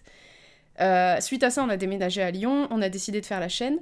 Et là, je me suis dit, ok, j'ai pas pu faire de vidéo dans mon taf ces dix dernières années. Je vais me lâcher, les gars. Il va y avoir des vidéos dans tous les sens. Et, euh, et du coup, ouais, c'est un peu ça la genèse de la chaîne. Et c'était l'idée de Marwan, c'est ça que je voulais dire tout à l'heure. C'est Marwan qui a eu l'idée de faire une chaîne. Voilà. Moi, je sais pas. Moi, je trouve Bah c'est un peu. C'est toi qui m'as proposé. Hein. Bah, je t'ai proposé, mais euh, je pense qu'on était un peu en discussion, euh, vu qu'on parlait. À l'époque, on consommait quand même pas mal de vidéos YouTube en plus. Mm. Euh, c'est vrai que maintenant, bon, bah, n'importe quel vidéaste vous le dira, quand on se lance en fait dans la création sur YouTube, on n'a plus le temps de regarder la vidéo des autres, et c'est c'est d'une tristesse absolue, Ouais. mais bon, voilà. Mais oui, on consommait beaucoup de vidéos en fait sur YouTube, et c'est vrai que le, le format en fait YouTube, c'était vidéo en tout cas, c'était euh, nous ce qui nous paraissait le plus pertinent en fait euh, pour, euh, pour parler de ce qu'on avait envie, à savoir les jeux coop, sachant que les jeux coop, pourquoi on a choisi spécifiquement les jeux coop, c'est bon bah déjà d'une part effectivement c'est ce qui nous plaît le plus dans le jeu vidéo, c'est vraiment là-dessus on a la plus grosse affinité Camille et moi, mais c'est surtout que justement on était euh, via notre entourage on était devenus des sortes de référents en fait, on nous demandait assez régulièrement en fait, assez naturellement, alors euh, tiens euh, Camille Marwan vous jouez à quoi à con- vous conseillez quoi comme jeu coop, etc. Et on s'est dit, bah, il y a peut-être d'autres personnes qui seraient intéressées d'avoir notre avis finalement. euh, et on s'est dit, bah, pourquoi pas lancer justement une chaîne coop. Et c'est vrai qu'au départ, on, se restreignait vachement à parler de l'expérience coop en fait. La coop, le gameplay, etc. Et, euh, et c'est plus tard en fait, enfin, dès la seconde vidéo qu'on s'est dit, mais on va peut-être enrichir en fait un peu plus notre, euh, notre propos. Et parce que ça nous intéresse déjà de, de parler de ce qu'il y a autour de la coop. Et plus tard aussi de, de, de faire construire un peu finalement des ponts avec euh, des, les autres arts, les, euh, des autres aspects culturels en fait euh, du jeu. Et parce que alors là c'est très personnel peut-être Camille et moi mais c'est vrai que moi le, le jeu vidéo en tant que médium je le vois aussi comme un, un point d'entrée en fait vers plein d'autres arts plein d'autres bah, aspects culturels en fait de la société, que ce soit la musique, que ce soit la peinture, la sculpture, euh, même, même la narration. Enfin, il y a, y a- je veux dire, il n'y a pas de honte en fait à apprendre des choses via les jeux vidéo et, euh, et c'est aussi un peu le message qu'on voulait faire passer, c'est de dire euh, Mhm. regardez, là vous jouez à un jeu vidéo, mais vous savez que euh, ça, ça fait par exemple référence à ceci, à cela, et, et on sait que ça va intéresser les gens en fait, de savoir qu'il y a plein de références culturelles en fait qui sont pas forcément évidentes, en tout cas pour tout le monde, euh, mais, qui, euh, mais qui sont pertinentes en fait dans son appréciation du, du médium. Et c'est là-dessus en fait qu'on voulait, euh, voulait faire passer ce message-là en fait Mhm. avec la chaîne. Et j'aime bien aussi l'idée que toutes les créations humaines sont interconnectées. Tu vois, il y a une espèce d'immense toile d'araignée Mm. culturelle qu'on a fait. C'est pas juste des, des œuvres qui pop à droite à gauche, c'est vraiment. Euh, euh, Et qui sort de nulle part en plus. et qui sort de nulle part, évidemment, parce que ça, c'est une grande légende dans le jeu vidéo et qui permet de dépolitiser totalement euh, les œuvres. C'est de dire, ouais, ouais, non, euh, c'est sorti là d'une bulle, on sait pas quoi. Non, ça, ça vient de là, qui vient de là, qui lui s'est inspiré de lui, qui s'est inspiré d'elle, qui a fait ça. Enfin, c'est génial. Et ça, c'est dû, en fait, à une évolution dans la société, à une guerre, à une révolution, à quelque chose qui s'est passé dans son pays d'origine. Enfin, je trouve ça absolument. euh, Ouais, Mhm. c'est nébuleux, quoi, la création d'une œuvre, c'est, ça vient de plein de choses en même temps, euh, c'est effervescent, et, et tout- toutes les œuvres sont liées entre elles, et, euh, et je, trouve ça, euh, je trouve ça super intéressant de, de suivre un peu le fil de cette immense toile d'araignée, euh, euh, sachant qu'il y en a beaucoup. et, et de dire que c'est tout à fait possible et que, euh, Mm. et que voilà, même si dans votre vie euh, vous, vous ne consommez principalement que du jeu vidéo, ça ne Ouais, veut pas dire que vous êtes coupé du monde Pas du et que non, non, il y a, y a- y a énormément à apprendre en fait du jeu Mm. vidéo et du médium en général. Et aussi, on voulait remettre un peu d'humain en fait parce qu'on trouvait ce- que c'est ce qui manquait en tout cas à l'époque. C'est moins le cas aujourd'hui et c'est tant mieux. Mais justement de remettre un peu d'humain dans la dans le jeu vidéo, dans la création notamment de dire que non, non, mais ce sont des personnes en fait qui ont créé le jeu vidéo. Il y a des personnes derrière, ça sort pas de l'éther. Euh, ces personnes ont un vécu, ces personnes ont des ont une idéologie, ont aussi des positions en fait politiques Ouais, euh, et qui impactent forcément, même inconsciemment en fait, euh, leurs œuvres. Donc, et ça nous paraissait super important. Euh, aujourd'hui, euh, comme, euh, allez, comme il y a 4 ans en fait, de parler de ces choses-là, de cet aspect-là. Mm. Parce qu'on l'oublie, on l'oublie au profit du synchro-saint euh, gameplay. non, c'est les graphismes. ah, c'est le plus important, c'est la résolution. Non, c'est le framerate. Enfin, on s'en fout quoi. Enfin, je veux dire. c'est- Oui, puis ça amène ça, à le- des, ça amène à des, à une, comment, une ambiance dans la commu très, euh, très, bah, on s'en fout, bah, par exemple du crunch, tu vois.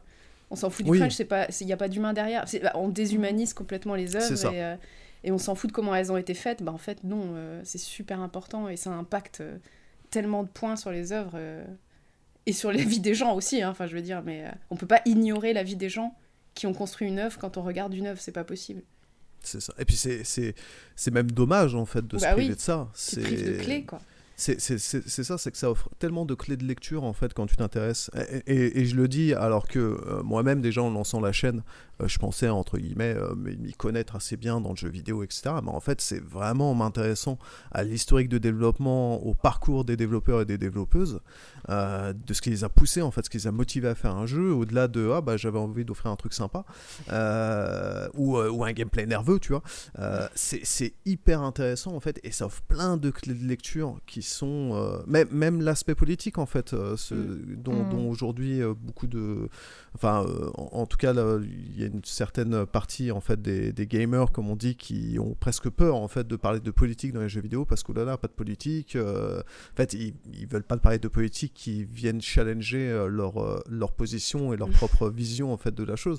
Mais c'est dommage c'est dommage parce que ça ça prive de tellement de choses de tellement de débats super intéressants de discussions de propos et de création derrière aussi euh, qui, qui pourrait avoir lieu si on remettait à la fois un peu d'humain et de euh, et de de, bah, de politique en fait euh, euh, dans le jeu vidéo Comment organisez-vous votre temps entre recherche, écriture, réalisation des vidéos et votre temps de, scr- de on streaming? l'organise pas On l'organise pas du tout. on l'organise pas du tout Question suivante.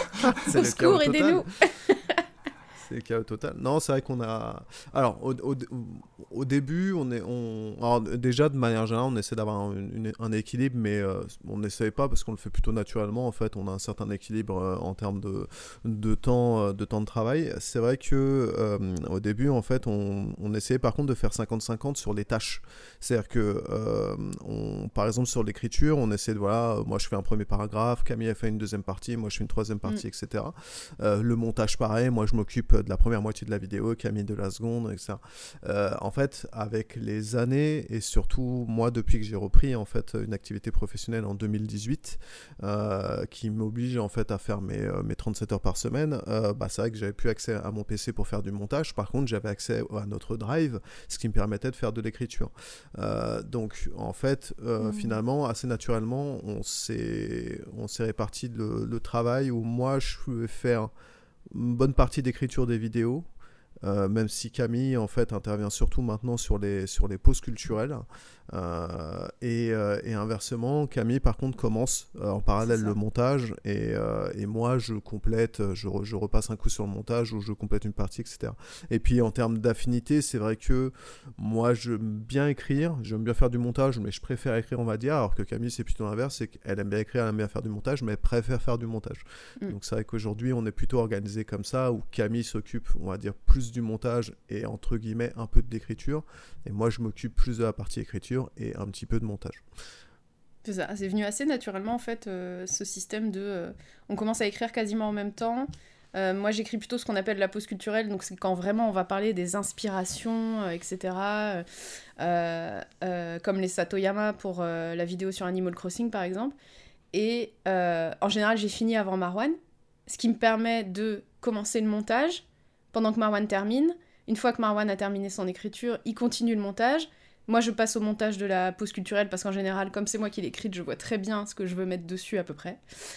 Et, euh, comme ça. Et après, dès qu'on dès qu'on a fini une partie, parce qu'en fait, nos vidéos ont des parties euh, à l'écriture, et ben on monte une partie et l'autre continue, avance, et, et, on se croise comme ça jusqu'à ce que ça fasse une vidéo euh, bah, un, peu, un peu tissée en fait avec nos, mmh. deux, nos, deux, nos deux façons de travailler. C'est ça. Et puis on a. Euh, par contre, il y a un truc qui est toujours partagé, mais c'est pareil, ça se fait vraiment très naturellement. C'est euh, toute la partie réflexion en fait. Euh, on discute beaucoup. On discute beaucoup de savoir. On mm. discute beaucoup. on est en couple en plus, ça tombe bien. non, mais on discute beaucoup de. Bah, déjà de savoir est-ce que le jeu qu'on est en auquel on est en train de jouer, est-ce que est-ce qu'on est on se sent de faire une vidéo dessus, ok, de quoi on parlerait, euh, est-ce que l'historique de développement est intéressant, est-ce qu'on en tire un thème, finalement quelque chose euh, qui peut nous permettre de, faire euh, bah, ce qu'on appelait, enfin ce qu'on appelle justement la post culturelle. Donc ça, et, et c'est vraiment, c'est pas euh, c'est pas monolithique c'est pas une organisation euh, c'est pas une espèce de cycle en V où euh, en gros on fait la phase de réflexion puis la phase d'écriture puis la phase de montage. En fait jusqu'à la fin on, toutes ces phases sont interconnectées.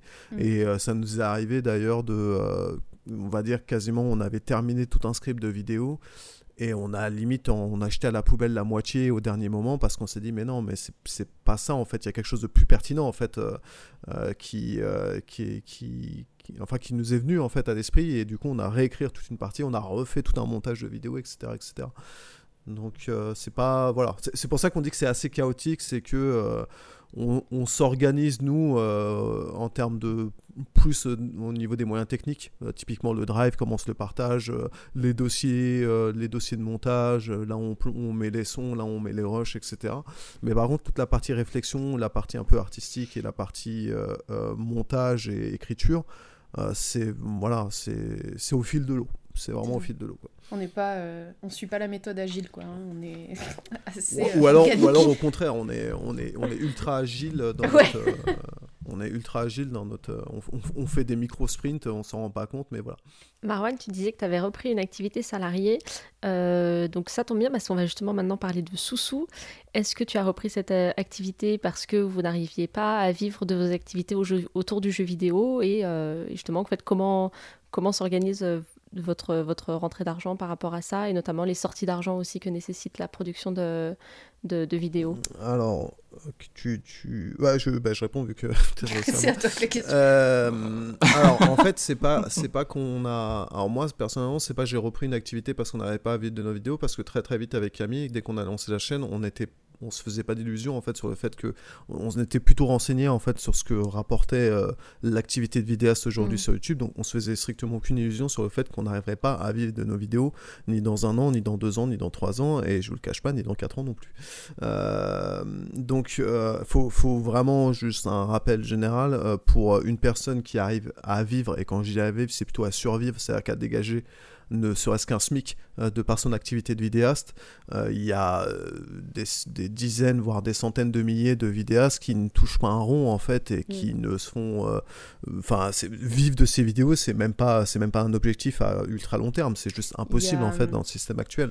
Il y a Tania Louis qui est également vidéaste qui avait fait toute une étude sur le sujet, justement sur la santé financière entre guillemets des, des vidéastes un peu culturels, vulgarisation, etc Et c'était, euh, enfin vraiment, je crois que les gens qui arrivaient à dégager des revenus déjà, c'était moins de 10%, je crois.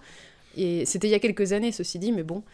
Et, euh, et, les gens qui arrivaient à dégager assez pour en, pour en vivre, c'était, euh, je sais plus, 5-3%, enfin, c'était rien du tout, quoi. Mais je vous trouverai les liens euh, si vous voulez. Oui, après, il faut aussi euh, définir qu'est-ce que c'est en vivre. Parce que ça, on a aussi reçu euh, Thomas Versavo, à qui on a aussi posé cette question-là.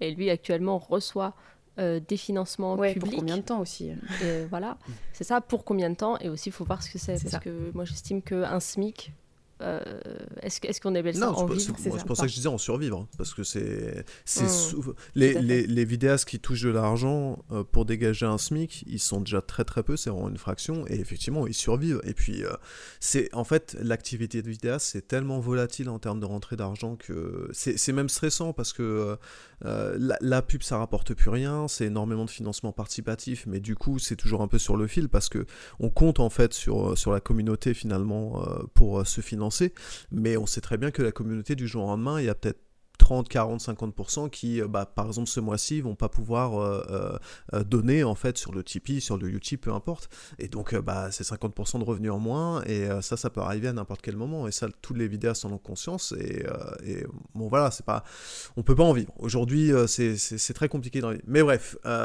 pour, revenir à notre parcours, en fait, on était en région parisienne avec Camille jusqu'en 2016. On était salariés tous les deux.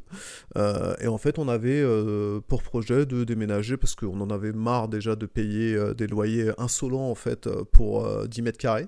Donc c'est ce qui, c'est un peu la raison principale qui nous a motivé à partir. Et après, il y a d'autres raisons. Mais donc on a déménagé dans la région de l'Aulnaise et en fait, moi, du coup, j'ai euh, quitté en fait mon emploi, Camille aussi. Mais moi, quand j'ai quitté mon emploi, en fait, euh, mon, euh, mon, patron, en gros, m'a proposé de rester un mois de plus. Et en contrepartie, il me faisait une rupture conventionnelle. Donc, une rupture conventionnelle, c'est un accord en fait de, de, démission convenu en fait avec son employeur, mais qui permet surtout, il y a, d'autres détails, mais ça permet surtout en fait de, de conserver ses droits au chômage. donc, moi, j'ai fait bah, go, pas de souci.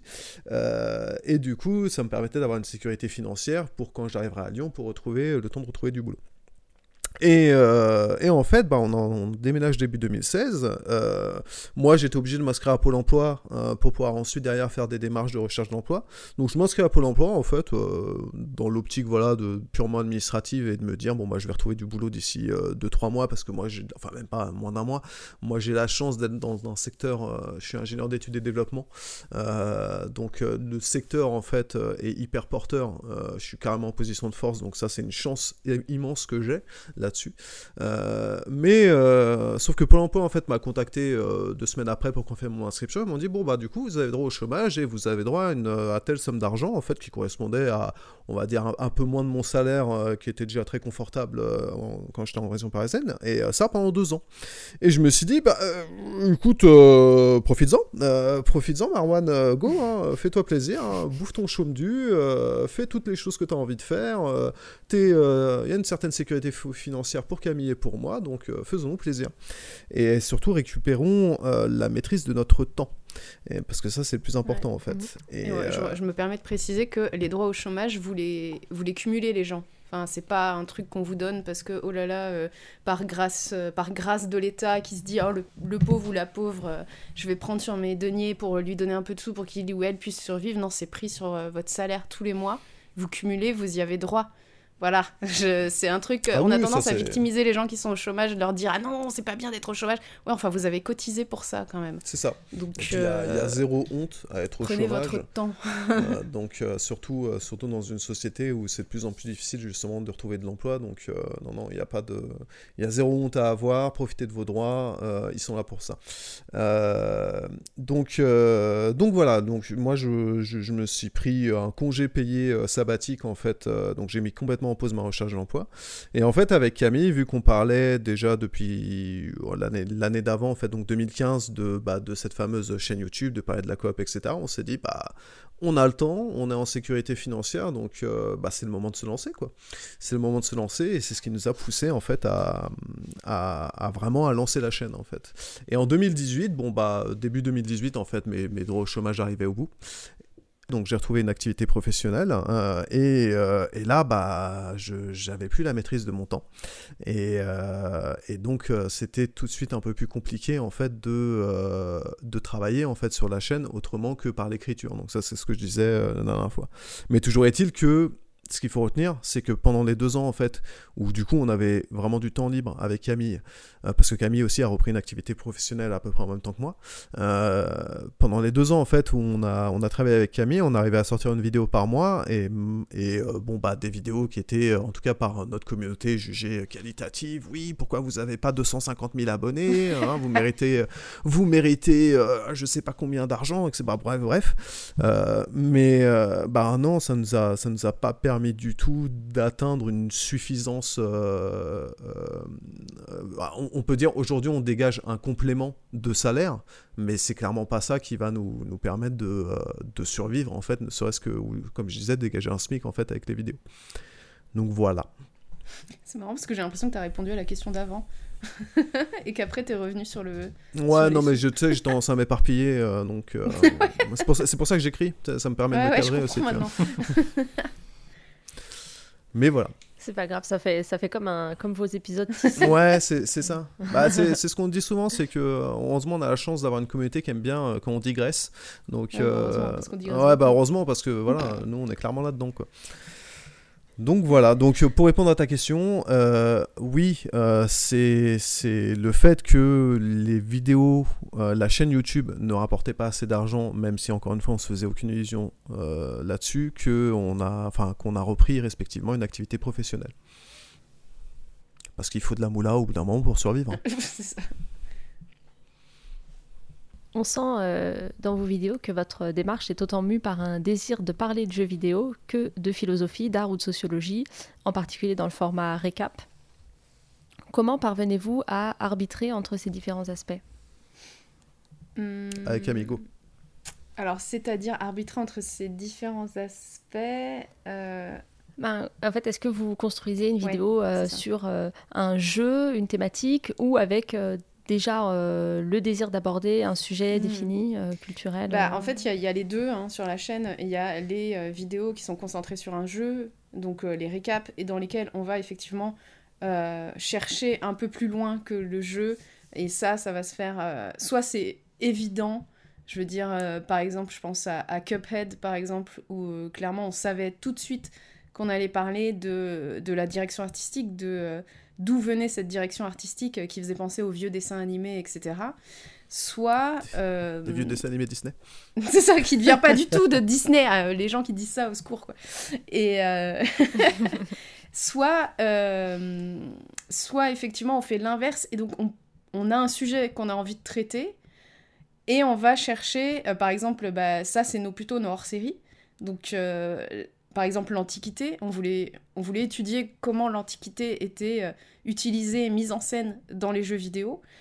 Et, euh, et du coup, on a fait un hors-série. Et là, c'est l'inverse. Effectivement, on va partir du thème l'Antiquité.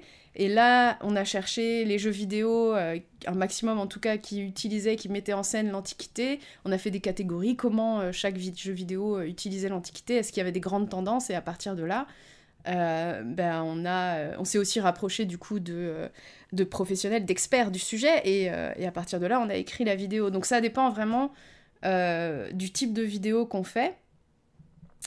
Euh, mais il y a les deux.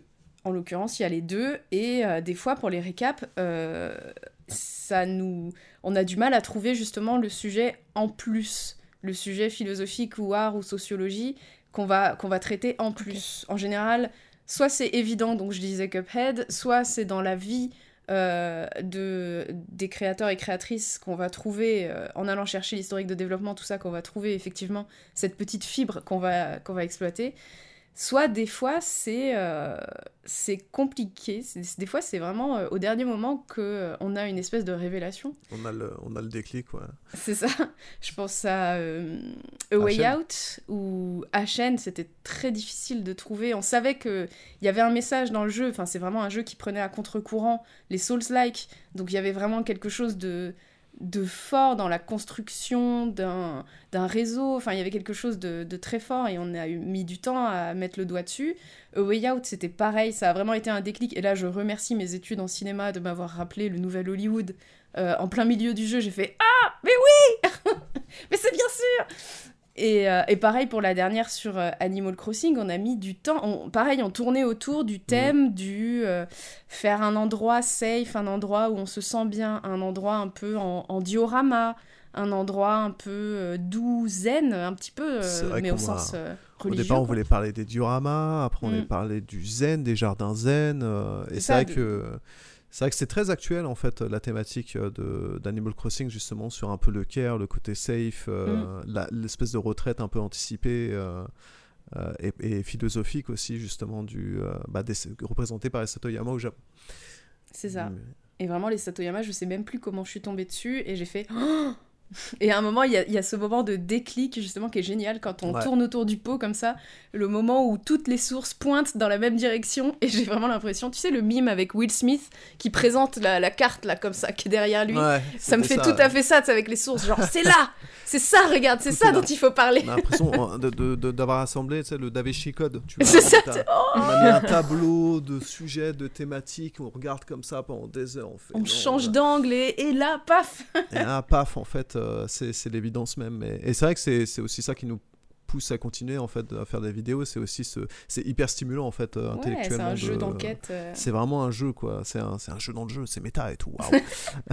Mais mais ouais donc voilà c'est soit il y a un thème qui nous alors c'est- c'est très souvent quand même les jeux coop le jeu en lui-même la coop qu'on trouve intéressante et dont on a envie de parler.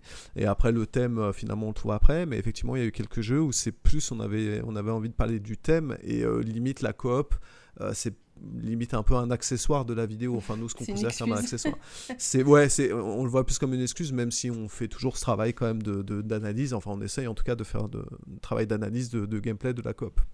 Et après, en hors série, il y a le- la dernière vidéo sur Blasphemous où on s'est un peu lâché parce que euh, c'est pas vraiment un hors série qui parle de sujets euh, Mm. général comme l'Antiquité, tout ça, mais et au contraire, ça parle d'un jeu vidéo pas coop, donc euh, un peu C'est un sacrilège peu sur la chaîne. du hors-série, tu vois. C'est pour ça, c'est pour ça qu'on l'a rangé sous hors série.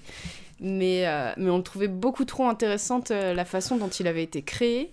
Mm. pour, pour ne pas en parler quoi et ça et ça rejoignait tellement de sujets qu'on avait abordés notamment au travers de l'antiquité et l'idée de d'oser euh, oser récupérer une culture que nous en Europe en tout cas on considère comme un peu sacrée etc Ouais. et vraiment la modeler euh, sans hésitation sans euh, pff, sans avoir peur du jugement ou quoi et, Alors qu'on a et en grandi faire dedans. chose quoi. Et alors c'est qu'on a grandi dedans aussi c'est avoir un regard extérieur sur sur quelque chose de, de qui nous entoure enfin c'est absolument je trouve ça C'est- très C'est intéressant vachement intéressant comme démarche. ouais. Mm. Faut, sa- faut savoir que, euh, pour la petite anecdote, le, les développeurs en fait de Blasphemous, euh, quand ils parlent de leur jeu et donc du, du de lore du jeu, donc eh, voilà, c'est un, culte, c'est sacré, et beaucoup de déférence, etc. Euh, donc le, le représentant en fait, le symbole du culte, c'est le El Retorcido. Retorcido. Exactement, donc le tordu. Euh, donc cette espèce de personnage qui est complètement bah, tordu, un peu défiguré, qui, bah, qui fait très, vraiment penser à Jésus-Christ. Et, qui, et en fait, eux, ils l'appellent euh, ils l'appellent El Señor Kebab. Euh, Parce qu'il tourne autour d'un- Parce qu'il tourne autour, en fait, Autour comme, une, piquet. comme une broche de kebab, en fait. Il est tordu autour d'un piquet, donc il l'appelle El Señor Kebab. On a, voilà. on a trouvé ça beaucoup trop drôle par rapport justement au lore qui est très très sérieux, euh, très solennel de, de Blasphemous. C'est ça. Donc maintenant, quand vous jouerez à Blasphemous, n'oubliez pas que votre épée, en fait, c'est un gros kebab. Voilà. C'est ça. Avant de poursuivre cet entretien, je vous propose une seconde petite pause musicale. Nous écoutons cette fois-ci Shamisen Keke, un morceau composé par Katsumi Totaka pour Animal Crossing New Horizons, sorti en 2020.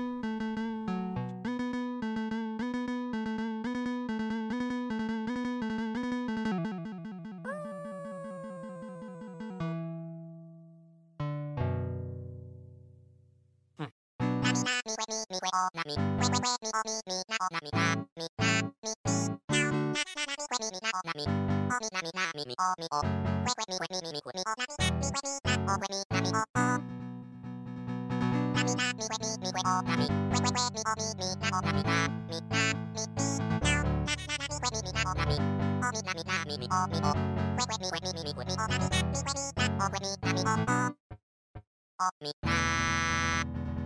Na, me, me, que, me, que, me, oh, na.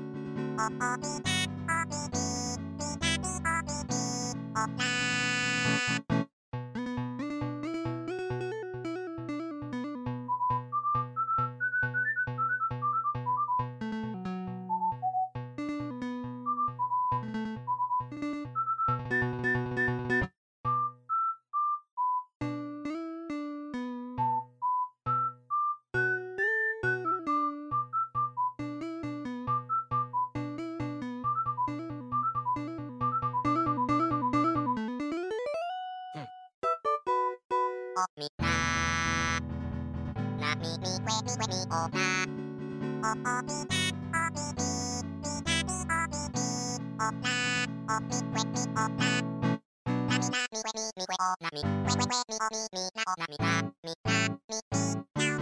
Vous écoutez Une heure et des pixels, une émission produite et réalisée par l'association Pixel Up en partenariat avec Radio Campus Paris et nous retrouvons immédiatement Emeline et les Osmosis pour la seconde partie de leur entretien.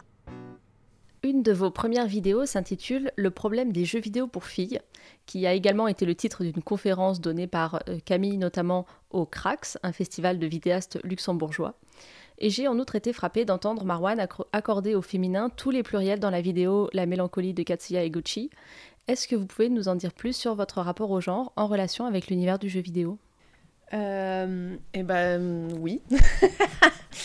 Euh, oui, oui, oui. Euh, il faut savoir que euh, la vidéo, les jeux vidéo pour filles, on n'est plus trop d'accord avec des choses qu'on a dites qu'on voudrait changer. Enfin, il faudrait qu'on la refasse. Oui. Parce qu'effectivement, elle était assez brouillonne sur pas mal de points. Mais effectivement, c'était quand même une vidéo qui me tenait à cœur de faire parce qu'en tant que joueuse, bah oui, évidemment, j'ai un vécu sexiste en fait, juste parce que j'ai aimé, j'ai osé aimer et pratiquer le jeu vidéo. Euh, et, euh, effectivement, ça a duré un, un, petit moment. Je sais plus si c'était avant ou après euh, qu'on a aussi fait le bingo avec avec Nathalie, avec la développeuse du dimanche, avec Retroxidia, avec Miss Miu.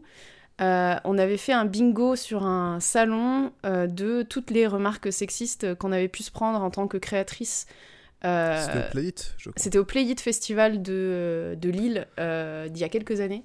On avait fait un bingo de toutes les remarques sexistes qu'on avait pu se prendre en tant que joueuse et en tant que streameuse et en tant que créatrice de contenu jeux vidéo sur Internet.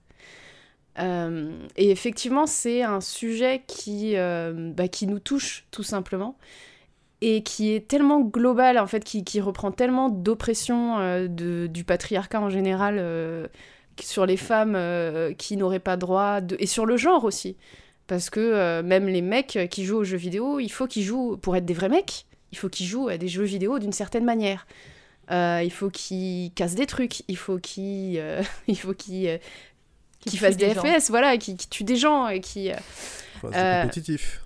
Et voilà, et c'est qu'il fasse du compétitif, évidemment, euh, chose interdite aux femmes, on le sait très bien. Euh... et, euh, et, effectivement, c'est euh, vraiment un sujet du coup que moi que j'ai vécu en tant que femme. Je peut-être Marwan, toi tu l'as vécu un peu en tant qu'homme de vouloir être toujours dans le ouais dans le compétitif, dans le dans le comment on dit faire de la performance, le performatif. Mmh etc., etc., et qu'on a déconstruit petit à petit. Et je pense qu'il est important de déconstruire, on pense qu'il est important de déconstruire. Euh, et du coup, voilà, on prend le. Sauf que, effectivement, si personne ne prend la parole sur le sujet, ça ne se fera jamais. Donc, euh, on s'est dit, bah, on va peut-être commencer à en parler. Et c'est arrivé très tôt, euh, au début de la chaîne, de commencer à prendre position, tout simplement, euh, sur des sujets comme le sexisme euh, et le genre en général. Et effectivement, euh, si tu as entendu Marwan accorder au féminin tous les pluriels dans la vidéo La mélancolie de Katsuya Eguchi, c'est que moi j'accordais au masculin tous mes pluriels. En fait, on a inversé, et ça c'était une idée de Marwan, mais peut-être tu veux en dire plus, on a inversé l'accord de genre selon notre genre à nous, pour que ce soit équitable, parce qu'on sait qu'on a le même temps de parole.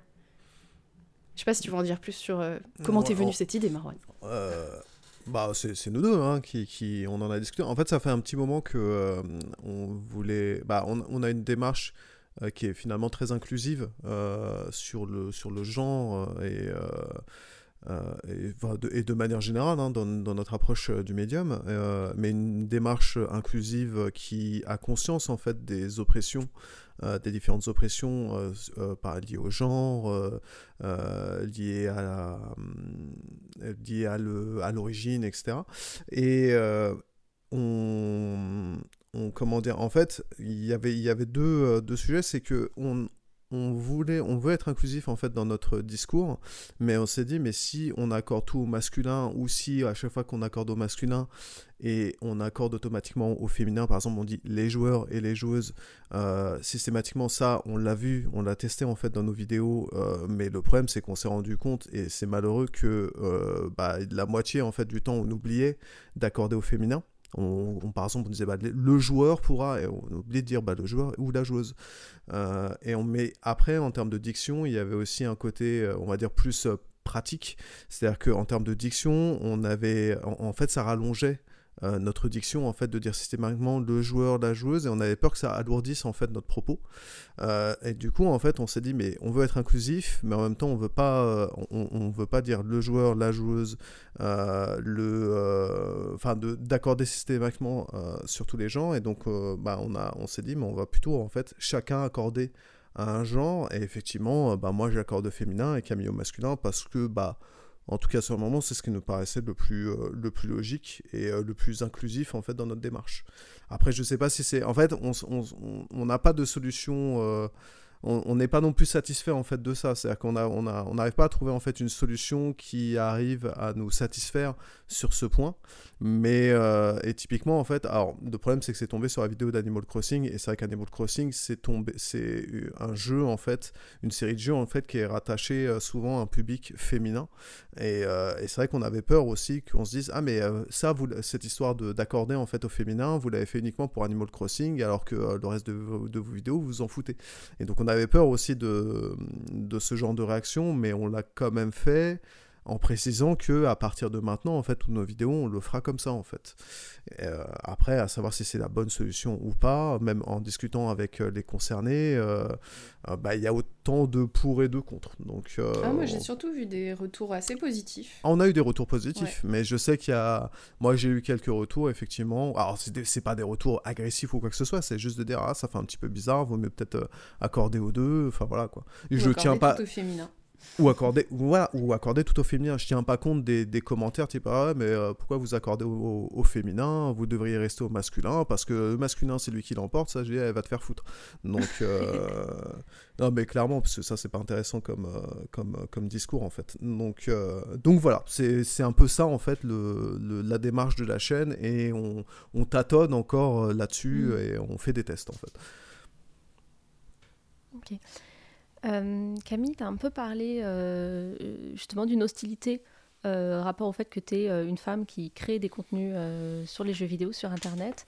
Est-ce que, Marwan, toi, en tant que comme racisé, tu as aussi connu ce type d'hostilité voilà, surtout qu'en plus vous, agissez en, binôme en étant une femme et un homme racisé qui parle de jeux vidéo sur Internet, qui est à peu près une des meilleures recettes pour, pour attirer les haters?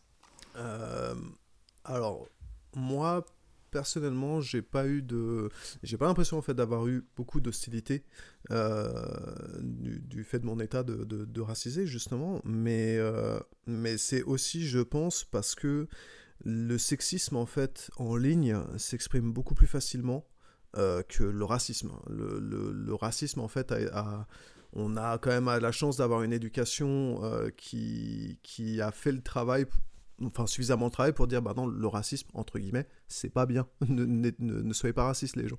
Euh, par contre le sexisme c'est beaucoup plus ancré en fait euh, parce qu'on vit dans une société effectivement qui est patriarcale et donc le sexisme en fait s'exprime beaucoup plus facilement. On entend encore même pour des gens qui se considèrent euh, comme progressistes ou pas discriminés ou quoi que ce soit qui, disent oui oui non mais les femmes si elles font pas de compétitif c'est parce que biologiquement elles sont pas adaptées pour etc donc ça c'est des, des discours en fait qu'on entend encore de la part de, personnalités publiques sur le sujet. Et je trouve que ça s'exprime beaucoup plus facilement. Donc moi, à mon niveau, non, j'ai pas, j'ai pas, j'ai plus ressenti de l'hostilité euh, de manière, euh, en étudiant en fait de manière générale l'industrie, euh, plutôt que nous, nos créations en fait sur Internet. Camille, je sais pas ce que tu peux en dire là-dessus. Bah, pardon, vas-y. Non, non, non, non, mais je vais terminer. J'allais dire, moi, j'ai l'impression que c'est un peu l'inverse. J'ai l'impression que le racisme est plus subtil et donc plus, plus étendu que le. Enfin, après, on est en train de jouer à qui c'est qui est le plus. Euh, c'est un peu bizarre. Mais euh, tu non, vois, c'est intéressant de parler dans le médium comment justement les oppressions s'expriment. Parce que je trouve qu'il y, y, a des mécanismes que, que, tu retrouves dans le jeu vidéo et que tu retrouves ah pas forcément dans les autres sphères en fait. Et bah justement, euh, par exemple, bah, puisqu'on parle des jeux vidéo, ne serait-ce que par les personnages. Je trouve que ça fait quand même quelques années qu'on a de plus en plus de personnages féminins déstéréotypés donc au-delà de euh, la bimbo, euh, de euh, c'est des nanas qui font des trucs, c'est des nanas qui sont musclées, hein, je pense au dernier Last of Us, etc. On est, en train de sortir du stéréotype, alors que pour les personnes racisées, je suis pas sûre que ce soit le cas. C'est toi qui me dis que, par exemple, jouer un arabe dans un jeu vidéo, ah, c'est compliqué. C'est compliqué.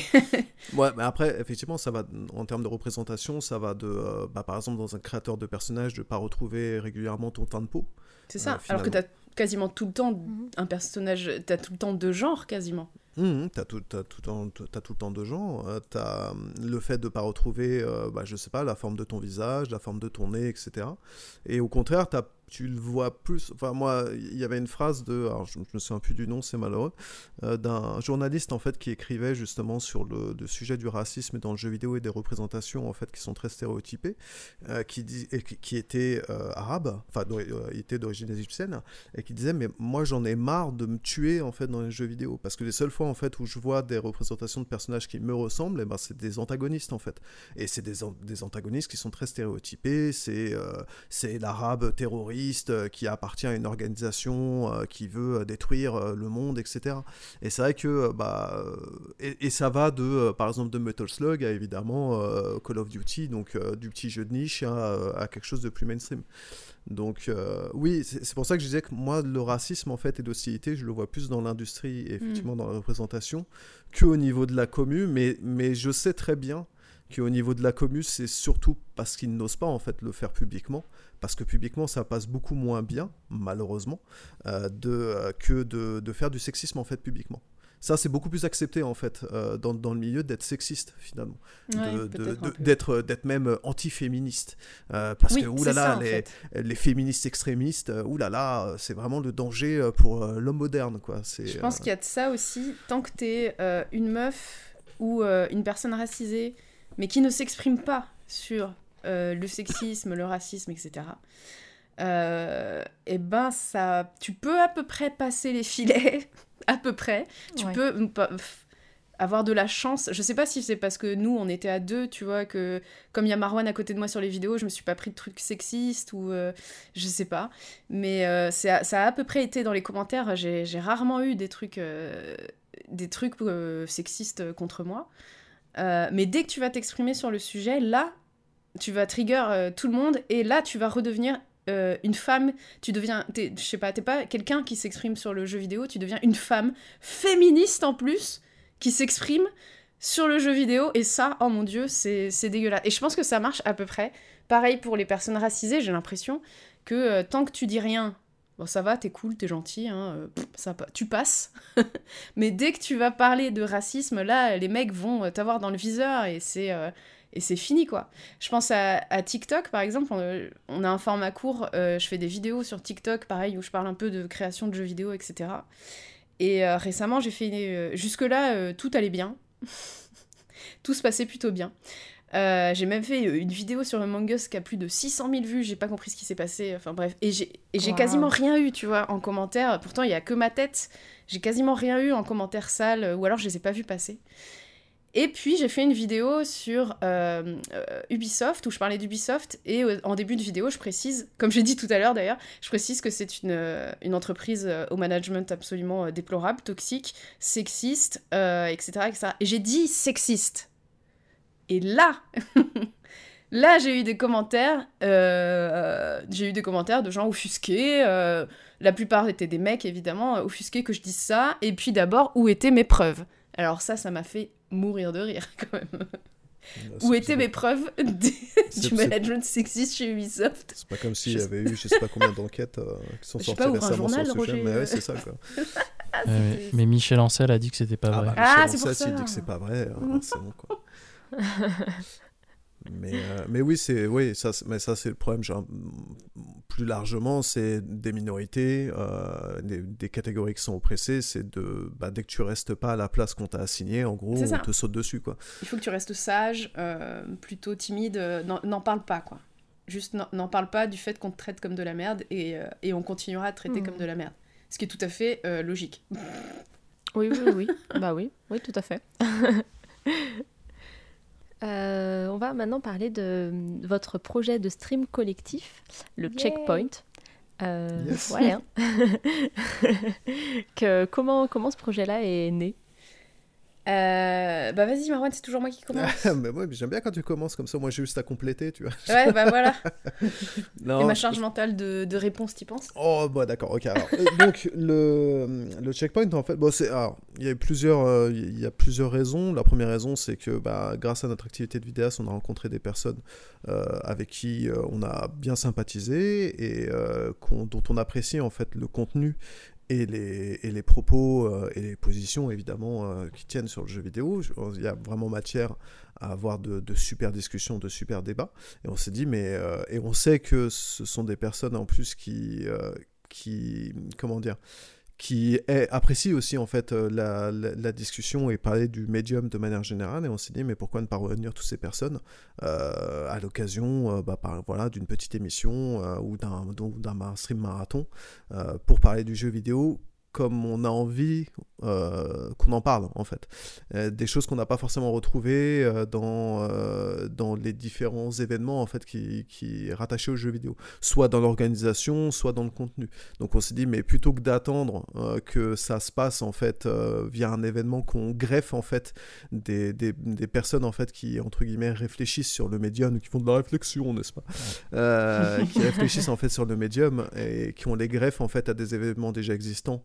Euh, on s'est dit mais bah pourquoi pas le faire nous-mêmes en fait? Est-ce qu'on est en capacité de le faire? A priori oui, donc euh, bah let's go en fait. Oui, il y avait vraiment cette idée de. euh, on est un peu seul, enfin, c'est vraiment toujours les vidéastes un peu seuls devant leur écran. on discute beaucoup entre nous, sur Twitter, sur Discord, etc. on parle de. Enfin voilà, on discute entre nous, on échange nos idées, etc. Et en fait, on est, on n'est jamais quasiment au même moment, au même endroit. Et on fait jamais des projets ensemble parce que on n'est jamais, euh, rarement en tout cas, invité euh, inviter ensemble. Pour moi, il y a que le Play It euh, jusqu'à maintenant qui a réussi à inviter comme ça des, des, Mm. des vidéastes réflexifs euh, sur le jeu vidéo. voilà. Ou alors du- c'est des professionnels, pardon, excuse-moi, je te, je te coupais. mais- C'est-à-dire des professionnels? C'est- C'est-à-dire, en fait, on, on- par exemple, je pensais à, hum, au, comment s'appelle, le, le pré-événement du Stunfest. Elle la donne. ouais. La donne, euh, ou la donne, où, ça- où on a ce type d'événement, où on a des interventions de, de personnes qui sont, bah, qui sont vachement intéressantes en fait, Mm. et- mais c'est des personnes, enfin c'est pas un- c'est un mais entre guillemets, mais ce sont des personnes en fait qui sont dans l'industrie, donc ça te donne en Mm. fait un point de vue dans l'industrie, et c'est vrai qu'on n'a pas forcément des points de vue de vidéastes euh, ou, de, ou de créateurs et créatrices euh, autour du jeu vidéo, et nous c'est ce qu'on aimerait, ce qu'on aimerait avoir aussi. C'est ça. Et on s'est dit, bah, bah go. Enfin, on va, on va, comme tu disais, on va arrêter d'attendre que, euh, que les événements le fassent pour nous et on va tenter de le faire nous-mêmes. Et vraiment d'apporter euh, ce, euh, ce côté un peu, un peu gauchiste de la création vidéo autour du jeu vidéo. Que- Quelque chose qui change en fait. Parce qu'on en a, euh, ouais, des mecs euh, qui se rassemblent, qui sont sur les mêmes plateaux, etc., et qui disent des trucs bien de droite, euh, bien, bien sales. Des fois, je pense à l'autre là qui parlait, qui, avait fait sa blague là sur le, c'était quoi? Oh, sur, bref, sur de. J'ai trop d'exemples qui me viennent en tête en même temps. c'est dégueulasse. Sur sa sœur, enfin bref, voilà. Il y en a marre de ça en fait, vraiment, il y en a marre. J'en peux plus, on n'en peut plus de ces trucs-là, de, de ces, ces mecs blancs qui parlent entre mecs blancs, enfin. euh, il est où l'échange? Elle est où la, la créativité? Elle est où la spontanéité? Elle est où le discours un peu divergent Euh, bah, nous, c'est ça qu'on veut faire. On veut vraiment créer une contre. euh, pas un contre-pouvoir, mais une autre proposition, en fait. Dire. Bah, Je pense à un contre-pouvoir, euh, tu, tu peux Bah, hein. contre-pouvoir, ouais. Je pense que ça, ça en participe. J'espère, ouais. Du fait de prendre la parole en C'est ça, j'espère que ça fait contre-pouvoir. euh, mais je pense que ce sera un contre-pouvoir quand on sera peut-être plus nombreux et nombreuses, parce que c'est quand même un événement qui a vocation à revenir régulièrement. Euh, et, euh, et là, à l'heure de- à l'heure actuelle, c'est prévu euh, d'être organisé chez nous, avec nos moyens, etc. Parce qu'on veut tester d'abord nos capacités, donc on est en comité réduit pour cette première fois. Mhm. Mais euh, les fois d'après, on espère bien avoir un lieu dédié. On a déjà des gens qui nous ont contactés sur Lyon en mode on peut vous trouver une salle du matos, moi je m'occupe de tout, nanana. Enfin, Ouais, on, a, c'est- on a une c'était ouf. euh, une réponse très très positive et très ça. engagée de la part de cool, la communauté là-dessus. ouais. Ouais, c'est trop cool. Ouais, ouais. On Peut-être était, qu'un on- jour on aura Jean et tout. Oh là là, ce Ah. non mais c'est vrai qu'on avait, Wow, on avait ce petit chaleur, doute quand même de se dire mais euh, est-ce que, est-ce que, enfin nous on a cette vision là mais est-ce que finalement C'est est-ce qu'on est que seul? ça, entre guillemets, ça répond à une sorte de besoin en fait euh, et en fait oui co- complètement en fait le- les retours, euh, je veux dire que que ce soit au travers de l'annonce, que ce soit au travers du financement euh, qui a été extrêmement vite, euh, on, on- on répond en fait à un besoin d'avoir justement des, des discours. euh, alors, ce sera clairement un événement, comme disait Camille, de gauchistes, mais un événement en fait où tu as, des gauchistes, c'est déjà vachement divergent par rapport à la norme Ah, qui clair. est effectivement d'avoir des discours euh, très de droite, très apolitiques, euh, très pas engagés en fait sur le jeu vidéo et, euh, et, et ce qu'ils appellent en fait très nuancés. Donc, on marche sur des œufs et on maintient le statu quo et donc au profit en fait des discours dominants et oppresseurs surtout. Donc euh, oui, là, là-dessus, euh, là-dessus, mais on, on- comme on dit, on, on annonce la couleur, quoi. On, on va pas, on, on va clairement pas dire ah non non, les jeux vidéo c'est pas politique, par exemple, ça vous n'entendrez pas lors de l'événement. donc euh, donc il y avait aussi, il y avait aussi effectivement cette idée de, de, de proposer quelque chose de différent dans les positions, dans le discours, dans l'approche, dans l'idéologie, dans la bienveillance et dans l'inclusif aussi. Ouais. Euh, parce qu'on a, on a aussi la, la chance d'avoir euh, beaucoup d'intervenantes, par exemple. On, est, on espère aussi euh, euh, avoir plus de diversité de manière générale Mm. dans, les, dans, les, dans les prochaines éditions, s'il y en a. Euh, parce que le, la première édition en fait, du Checkpoint, on, on voulait faire en comité réduit, mais aussi avec des personnes qu'on connaît bien. Donc, donc forcément, en fait, ça réduisait vachement, le, même si on a une liste énorme d'intervenants et d'intervenantes qu'on aimerait avoir dans l'émission, mais forcément, on a dû réduire en fait pour cette première édition. Mais voilà, on a, on a en fait cette démarche-là, et on sait très bien que cette démarche-là, c'est pas, c'est pas la norme. C'est clairement pas la norme, et si on peut bousculer et proposer quelque chose de nouveau là-dessus, on va dire c'est tout bénef. Quoi. Mm. Et, euh, et pour le nom, du coup, on espère que, comme j'ai dit, qu'il y, a- il y aura plusieurs éditions. Et on espère que, euh, que c'est un point, en fait, vers, euh, vers quelque chose de mieux, tout simplement. Et c'est comme un... Et puis, il fallait faire référence aux jeux vidéo, évidemment, évidemment. Euh, et donc, oui, le checkpoint, ça euh, ça c'est c'est venu assez naturellement en discutant avec nos invités, hein, parce qu'à la base, euh, on a réuni tout le monde avant même d'avoir le, le nom. Et, euh, et ouais, c'est vraiment, ouais, ça correspondait bien parce que c'est voilà, c'est une étape vers euh, un contre-pouvoir justement.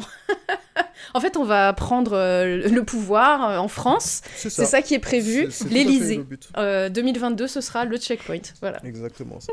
Excellent. Donc, euh, donc une sixième république. Voilà. euh, Exactement. le, ok, On va abolir dans bah, la bien. foulée pour une septième. Redistribution aussi, des suite. richesses, des moyens de. Ah bah oui, production. bah, évidemment. ouais. On aplatit tout et puis voilà. Ab- abolition de la propriété locative, euh, enfin voilà, il y a plein de choses. Interdiction de manger de la viande, sauf si c'est du bourgeois. Enfin bref, des trucs assez. euh. La base. Enfin, je veux dire des Voilà, choses sur lesquelles évidemment. on s'accorde toutes euh, et Exactement. tous. Parmi les gens de bien. Ok.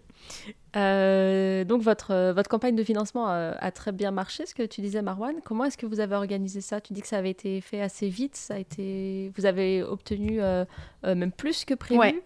Alors, je vais laisser entièrement euh, enfin, le, le sujet à Camille parce que c'est elle qui s'est chargée à la fois de la communication et de l'organisation même du, du financement. Donc, euh, moi, j'ai, moi, j'ai fait le superviseur des travaux finis. hein. Je, voilà.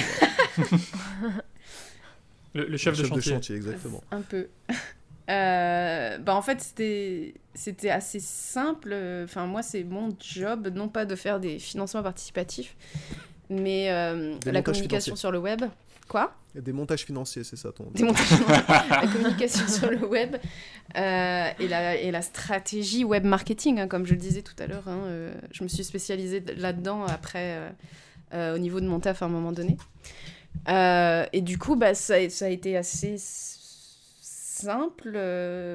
je, je sais même pas trop quoi dire, comment j'ai organisé ça. Euh, il y a eu euh, du tease d'abord sur le nom, ensuite j'ai teasé euh, euh, les invités. Nick le damier, voilà. Alors oui, ça, ça c'était... le damier. C'est ça, il y avait, il y avait un gros, un- ouais, c'est ça, un gros truc autour du ça. damier. Bah, en fait, à la base, il faut savoir que c'est Miss Miyu qui a travaillé à la, à la, hum, comment dire, au, au layout, au design du projet. Qui a parce qu'on créé fait, le on fait travailler nos invités aussi. hein. C'est ça, on fait, on fait travailler nos invités.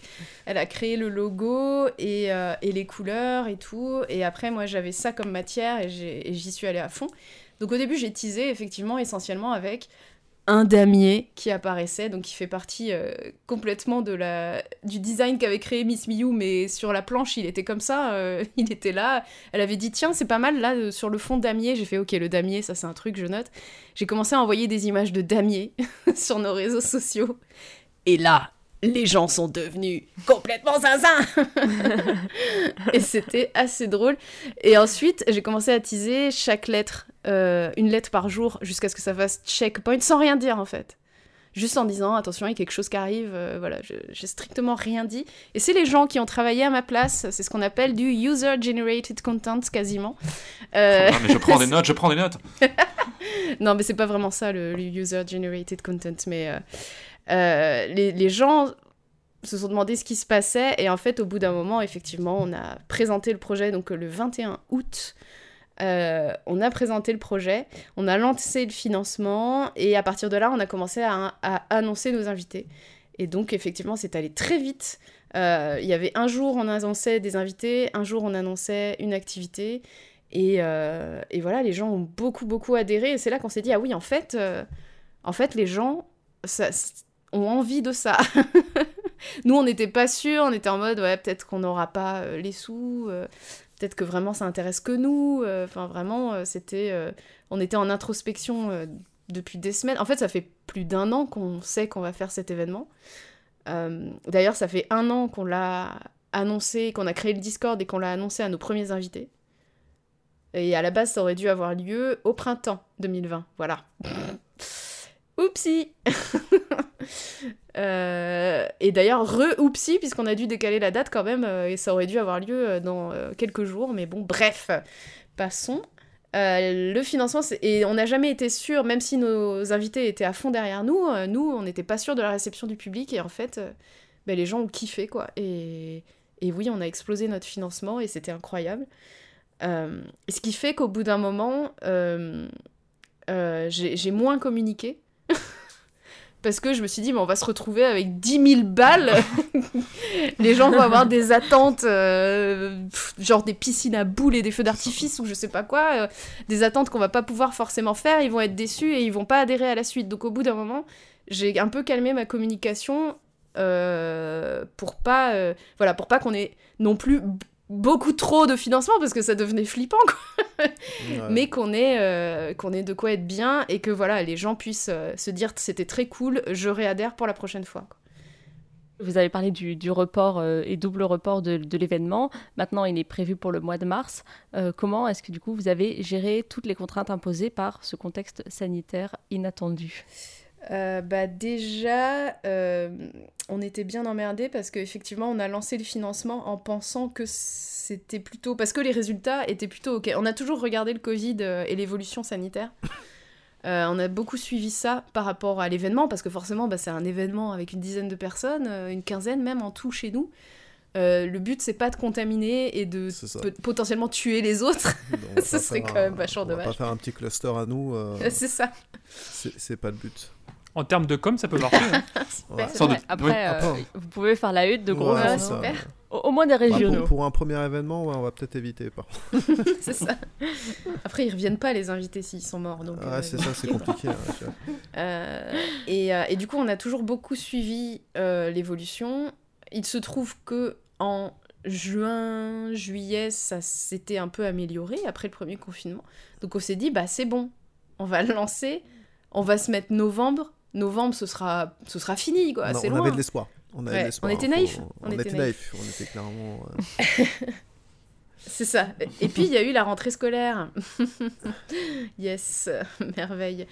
Et à partir de là, ben, on s'est posé des questions du style, bah, euh, ok, euh, il va falloir qu'on protège tout le monde. Donc on avait réfléchi, euh, mais d'un autre côté qu'on garde quand même euh, le fun, entre guillemets, de...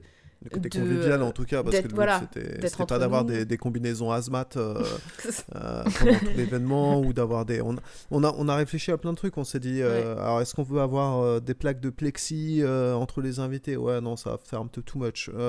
Des masques constants. Alors ouais, ok, des masques, mais ça n'empêche pas qu'on ait quand même une quinzaine de personnes dans, dans, dans un Mm. appartement et qu'en plus de ça, d'un point de vue toujours un peu convivial, avoir quand même la moitié de la tronche de nos invités qui est cachée systématiquement. On sait très bien que euh, euh, pour la communauté, bon, ça, ça sera un petit peu moins fun. Et en plus, pour les invités, c'est aussi surtout très contraignant d'avoir constamment un masque. Euh, Il y avait aussi les questions de alors, qu'est-ce est-ce qu'on dit euh, On met les masques uniquement pendant les interventions, mais en off, on peut s'autoriser à les enlever? Oui, mais alors là, d'une, d'un point de vue sanitaire, c'est pas terrible. On Mm. sait aussi que si on dit ça, on laisse quelque part la responsabilité à nos invités de mettre ou pas le masque. Et on sait très bien que bah, c'est pas terrible d'un point de vue d'organisation parce que ça va être mal à l'aise en fait certains invités parce qu'on a peut-être certains invités qui sont plus à l'aise à ne pas mettre le masque mais il y en a d'autres où c'est vraiment catégoriquement non non il faut que je porte le masque. Euh, bon voilà c'est- compliqué et le but c'est que alors qu'on qu'on fasse un bon événement où tout le monde s'amuse mais aussi que nos invités euh, il faut qu'ils faut qu'ils soient à l'aise faut qu'il faut, faut que ça se passe bien et il faut qu'ils s'amusent aussi. Donc si déjà on met euh, plein de contraintes d'un point de vue sanitaire mais qu'on les fait pas trop respecter mais oui mais en fait si mais machin s'est dit non, c'est, ça, va être ingérable et, euh, et le but, ça reste quand même avant tout la sécurité et la santé de nos invités.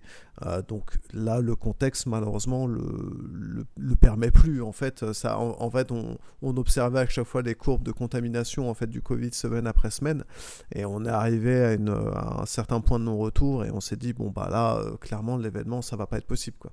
Dans ces conditions, en tout cas.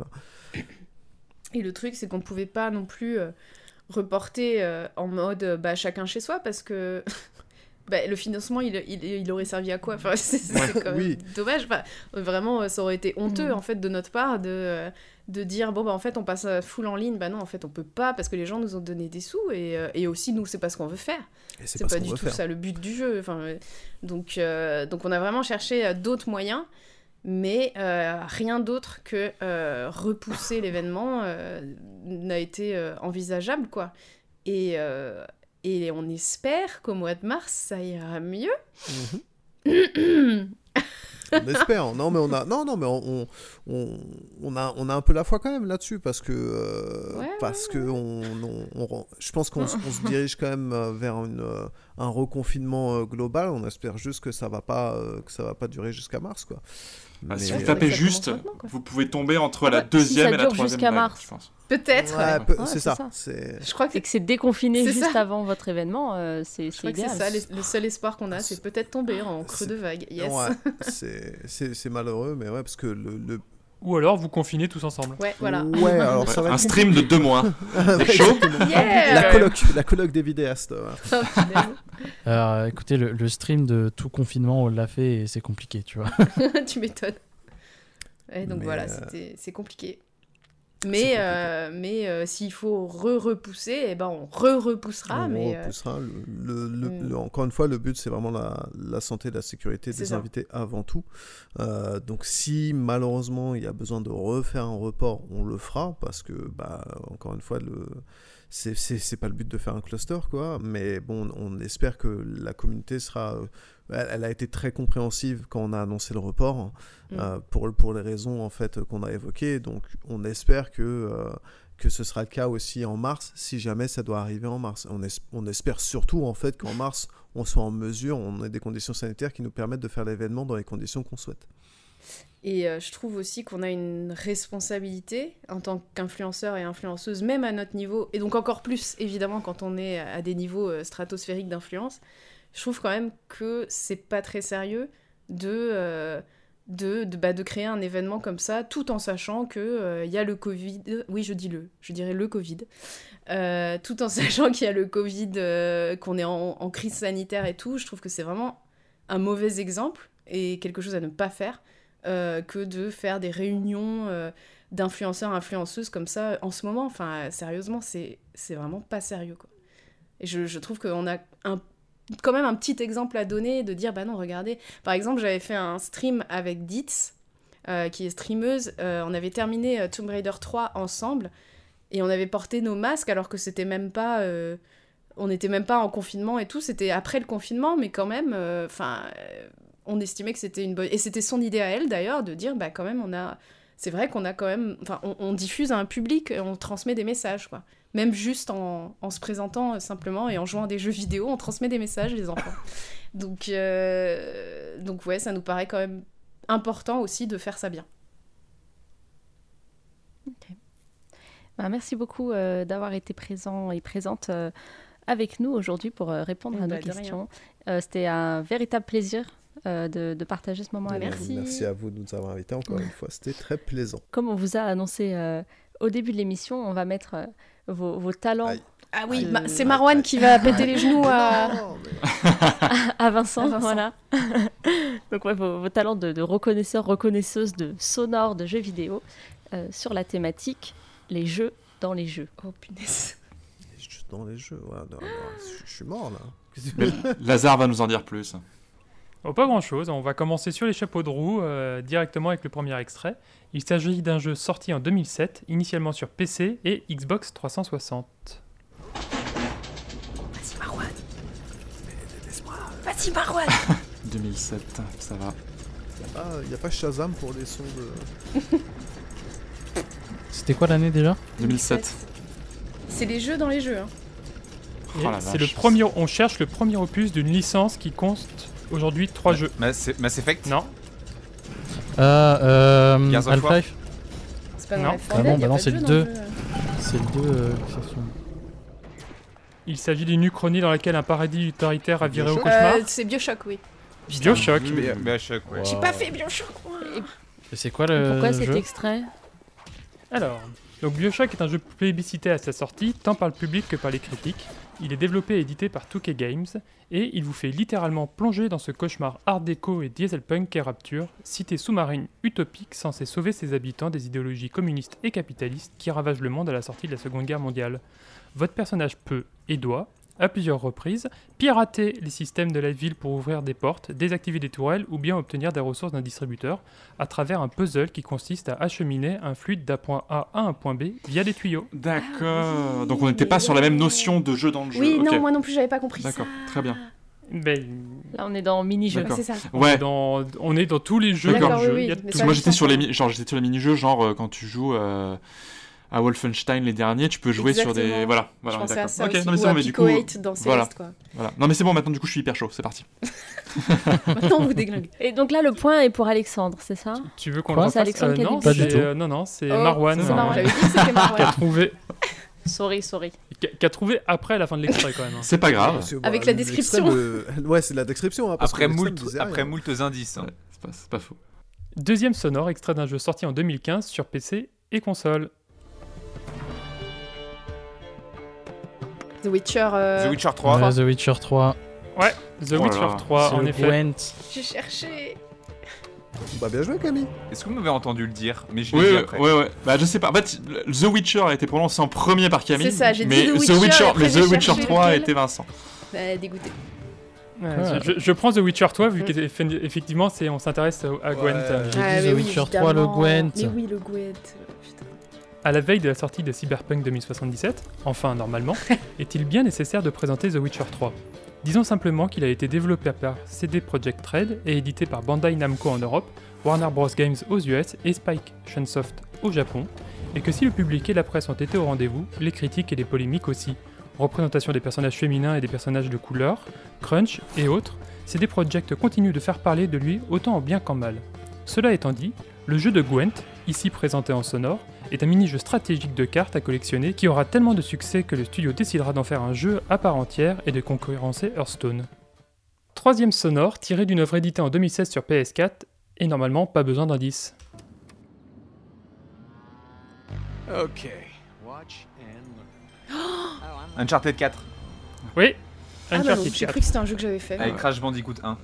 Marwan, tu fais quoi? Bah, j'y ai pas joué, donc. euh, Bah bravo Marwan Bah, moi non plus. Oui, c'est au, début, c'est ça, quand il joue avec sa meuf Quoi Exactement. Ah oui, sa d'accord. meuf, oui, pardon Pardon, pardon, pardon. Non, non, mais quand il joue, non, quand il joue, quand il joue ensemble avec sa meuf à la console.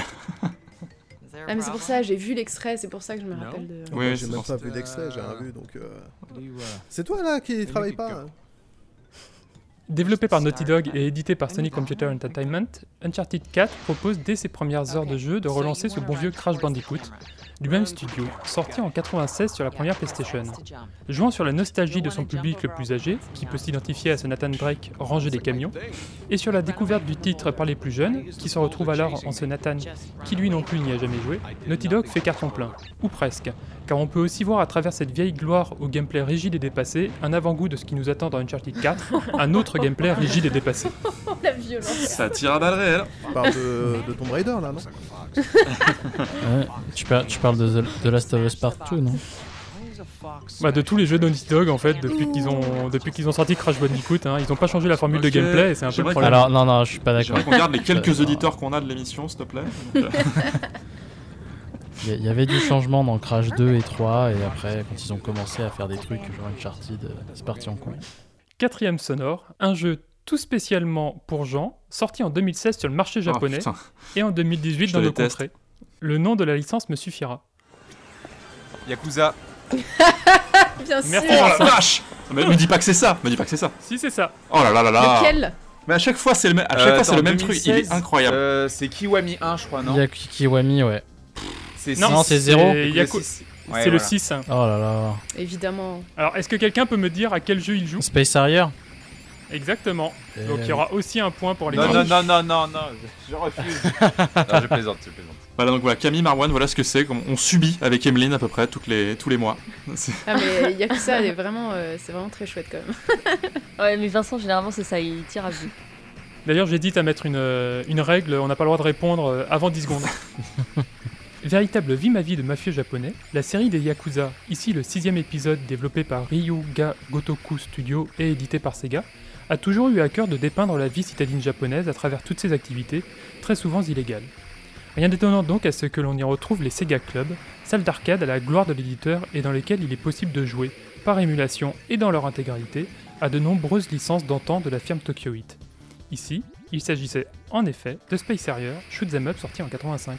Et Sega qui a vendu toutes ces salles d'arcade. 85%. 85%, j'avais lu toutes. Ouais. Incroyable. Non, non, 4 85% et en fait euh, maintenant ils vont faire ils vont faire de la location de, de salles. Oui, je crois que de toute façon, c'est- ils ont euh, vendu 85% des parts de l'entreprise. Mm. C'est Oui. pas tout à fait en termes de, de nombre de salles. Et le, le nouveau Yakuza arrive très bientôt. Et ben il sort euh, Il sort ce mois-ci, il je sort crois. mar- mardi. Non, il sort mardi en même temps que Assassin's Creed Valhalla. C'est ça. Donc il sera sorti Assassin- à l'heure où nos auditeurs euh, écouteront cette émission. Assassin's Creed, il sort après-demain Choisissez bien. Attends, Ouais. mais c'est. Ouais. D'accord. Oui, oui, c'est à partir d'après-demain que tu peux faire euh, péter des PNJ avec des œufs et C'est en train de euh, dire que Ubisoft. enlever, enlever, enlever les, haches, les, les haches que quelqu'un a dans l'oreille et qui du coup il. Ubisoft, attends, Ubisoft, ils sortent deux AAA en 3 semaines quoi. Oui, mais c'est deux triple A donc ça compte pas vraiment.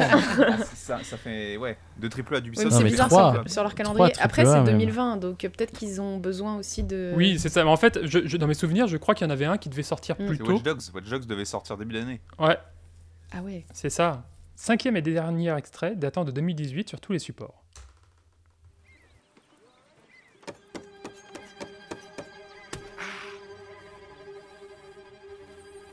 C'est la suite d'un titre sorti en 2010. Spider- Non. Euh, Red Dead Redemption 2. Ah ouais, je l'ai pas fait aussi. Bah ouais, mais voilà, c'est ça. Que, que des jeux qu'on n'a pas fait. Mais oui, Bravo. c'est- moi je dis, Bien c'est joué. couteaux. Merci Ah, c'est le l'émission, jeu des bravo. couteaux. euh, C'était un plaisir. vraiment. Ça prend que les invités, bravo. Bravo. En plus, on a parlé de crunch et tout, on a bien défoncé Cyberpunk au début de l'émission, et là, il faut connaître Red Dead Non, Redemption non, attends, 2. attends. Ah bah techniquement, on a plus de points parce que The Witcher, tu, tu l'as pas validé parce que Camille a pas dit Witcher 3. Par contre, Yakuza, là, oui, non, le nom de la licence me suffira. Ah, c'est quoi ce truc un peu euh, biaisé là hein Aïe, aïe, Alors, aïe. pour la, pour la défense, le but du jeu n'était pas vraiment de trouver The Witcher, mais le Gwent qui est quand même un jeu très connu, alors Très que connu. Space Harrier est dans plusieurs Yakuza. Mhm. Oui, alors par contre, je suis désolé, mais j'ai bien dit que c'était le jeu des couteaux dans Red Dead Redemption 2. Donc, euh, Mais ça, on entendait Du- que c'était des couteaux. Ouais. Du coup, en effet, c'est Red Dead Redemption 2, développé et édité par Rockstar. Ce jeu offre une palanquée d'activités annexes, blackjack, poker, domino, et comme présenté dans ce sonore, le Five Finger Fillet, un jeu de couteau très répandu qui consiste à planter une lame entre ses doigts le plus vite possible. Un jeu très un à travers ses mondes ouverts. ah oui, mais vous l'avez pas fait à la cantine avec les couteaux ronds? Bon. Non Oui, mais parce que toi t'étais dans une cantine, il n'y avait pas de couteau du tout. mais euh, C'était uniquement de la soupe. Ok. Rockstar, à travers ses mondes ouverts, s'est fait le chantre de ce que la majorité des gens entendent lorsqu'on leur parle de mini-jeux. Des sessions de jeux optionnelles permettant de gagner un peu d'argent, de l'expérience ou autre. Merveilleux.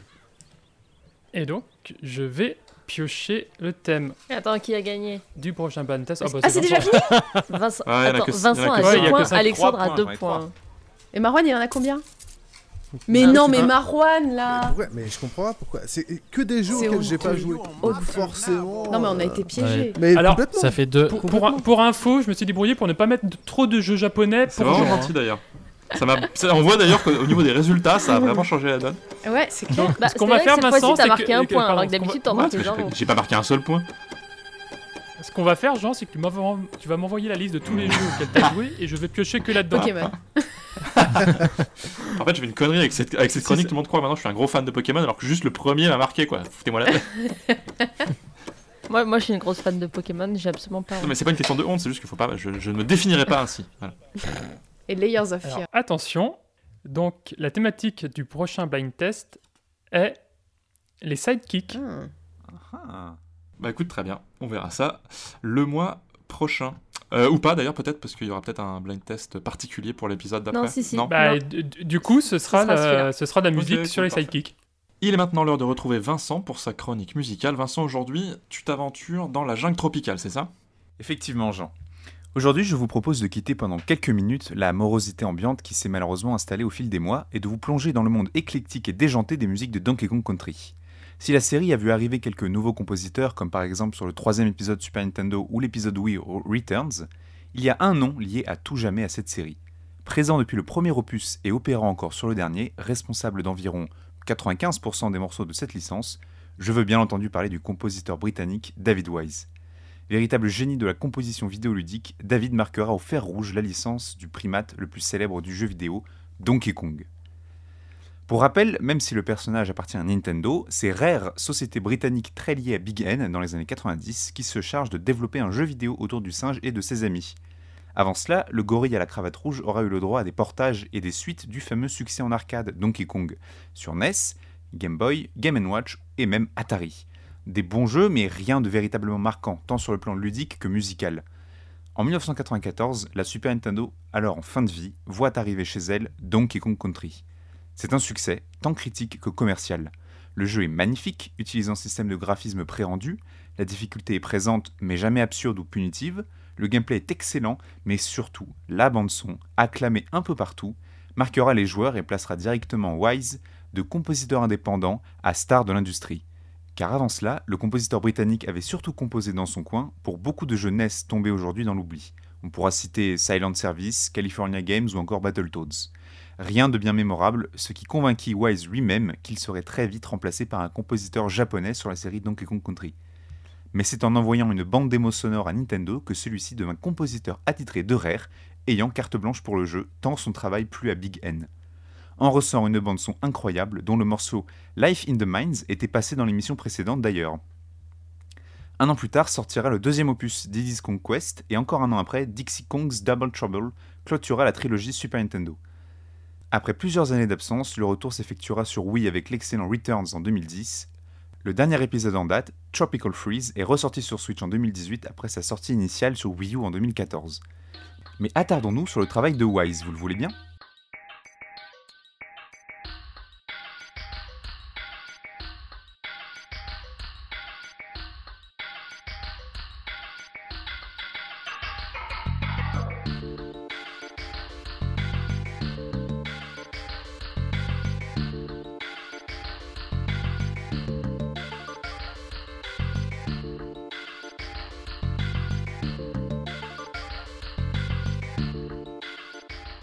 Morceau Mining Melancholy, présent sur Donkey Kong Country 2 version Super Nintendo, accompagne le joueur durant sa découverte d'une mine de diamants. Cette mine, on a véritablement l'impression d'y être. La musique retranscrit une véritable sensation de profondeur, ajoutant à cela des bruits de ferraille ainsi qu'un synthé et des réverbérations, et le tout donne un aspect très mystique à cette mine. La musique est moins calme et plus rythmée que les autres de l'OST. La forme du morceau est particulière. Après que la mélodie commence, on enchaîne sur un passage plus calme au piano. Cela repart ensuite de plus belle et on entend un nouveau remix de la mélodie au sein même du morceau, mais avec de différentes atmosphères.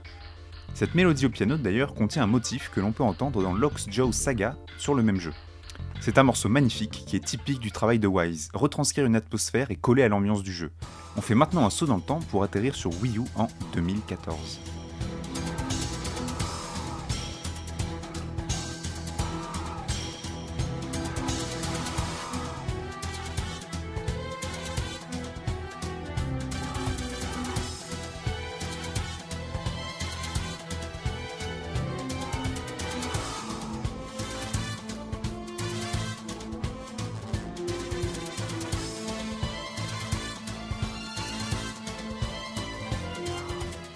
Sawmill's Thrill est un morceau particulier. Il faut en effet jouer au jeu et à ce niveau pour véritablement comprendre. La musique évolue en effet aux fonctions de là où se trouve le joueur dans le level. Néanmoins, sans même y avoir joué, on comprend très rapidement que le primate se trouve dans une série, grâce à l'utilisation des instruments et des sons très mécaniques et stridents. La musique est très nerveuse, c'est en effet un des célèbres niveaux Minecart où Donkey Kong, sur un chariot de la mine, file à toute allure en évitant des scies géantes qui veulent sa mort. Autre morceau, autre console, cette fois-ci en 2005 sur la Game Boy Advance.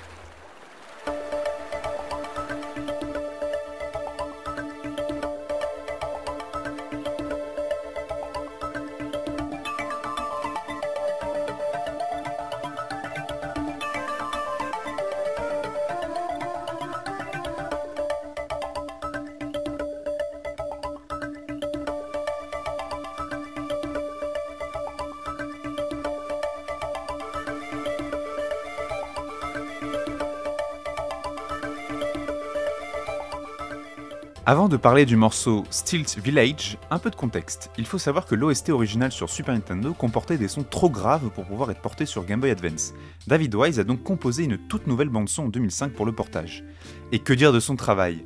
C'est très impressionnant pour de la Game Boy Advance, et c'est particulièrement remarquable quand on connaît les caractéristiques techniques de la console portable concernant le son et les musiques. Beaucoup de fans préfèrent même cette version-là à celle de 1996 sur Super Nintendo. La musique débute avec plusieurs secondes de bruit de vagues. Y aura-t-il une vraie mélodie? Oui, bien sûr, des sons très harmonieux prennent le dessus. C'est la musique du tout premier niveau et elle contraste assez fortement avec celle des deux premiers jeux qui débutaient sur des sons très rythmés dans la jungle. La guitare acoustique apporte un peu de calme et de douceur qui mettent le joueur en confiance. Le tout donne une impression de hauteur, comme si la musique flottait sur les vagues. Passons maintenant au dernier morceau.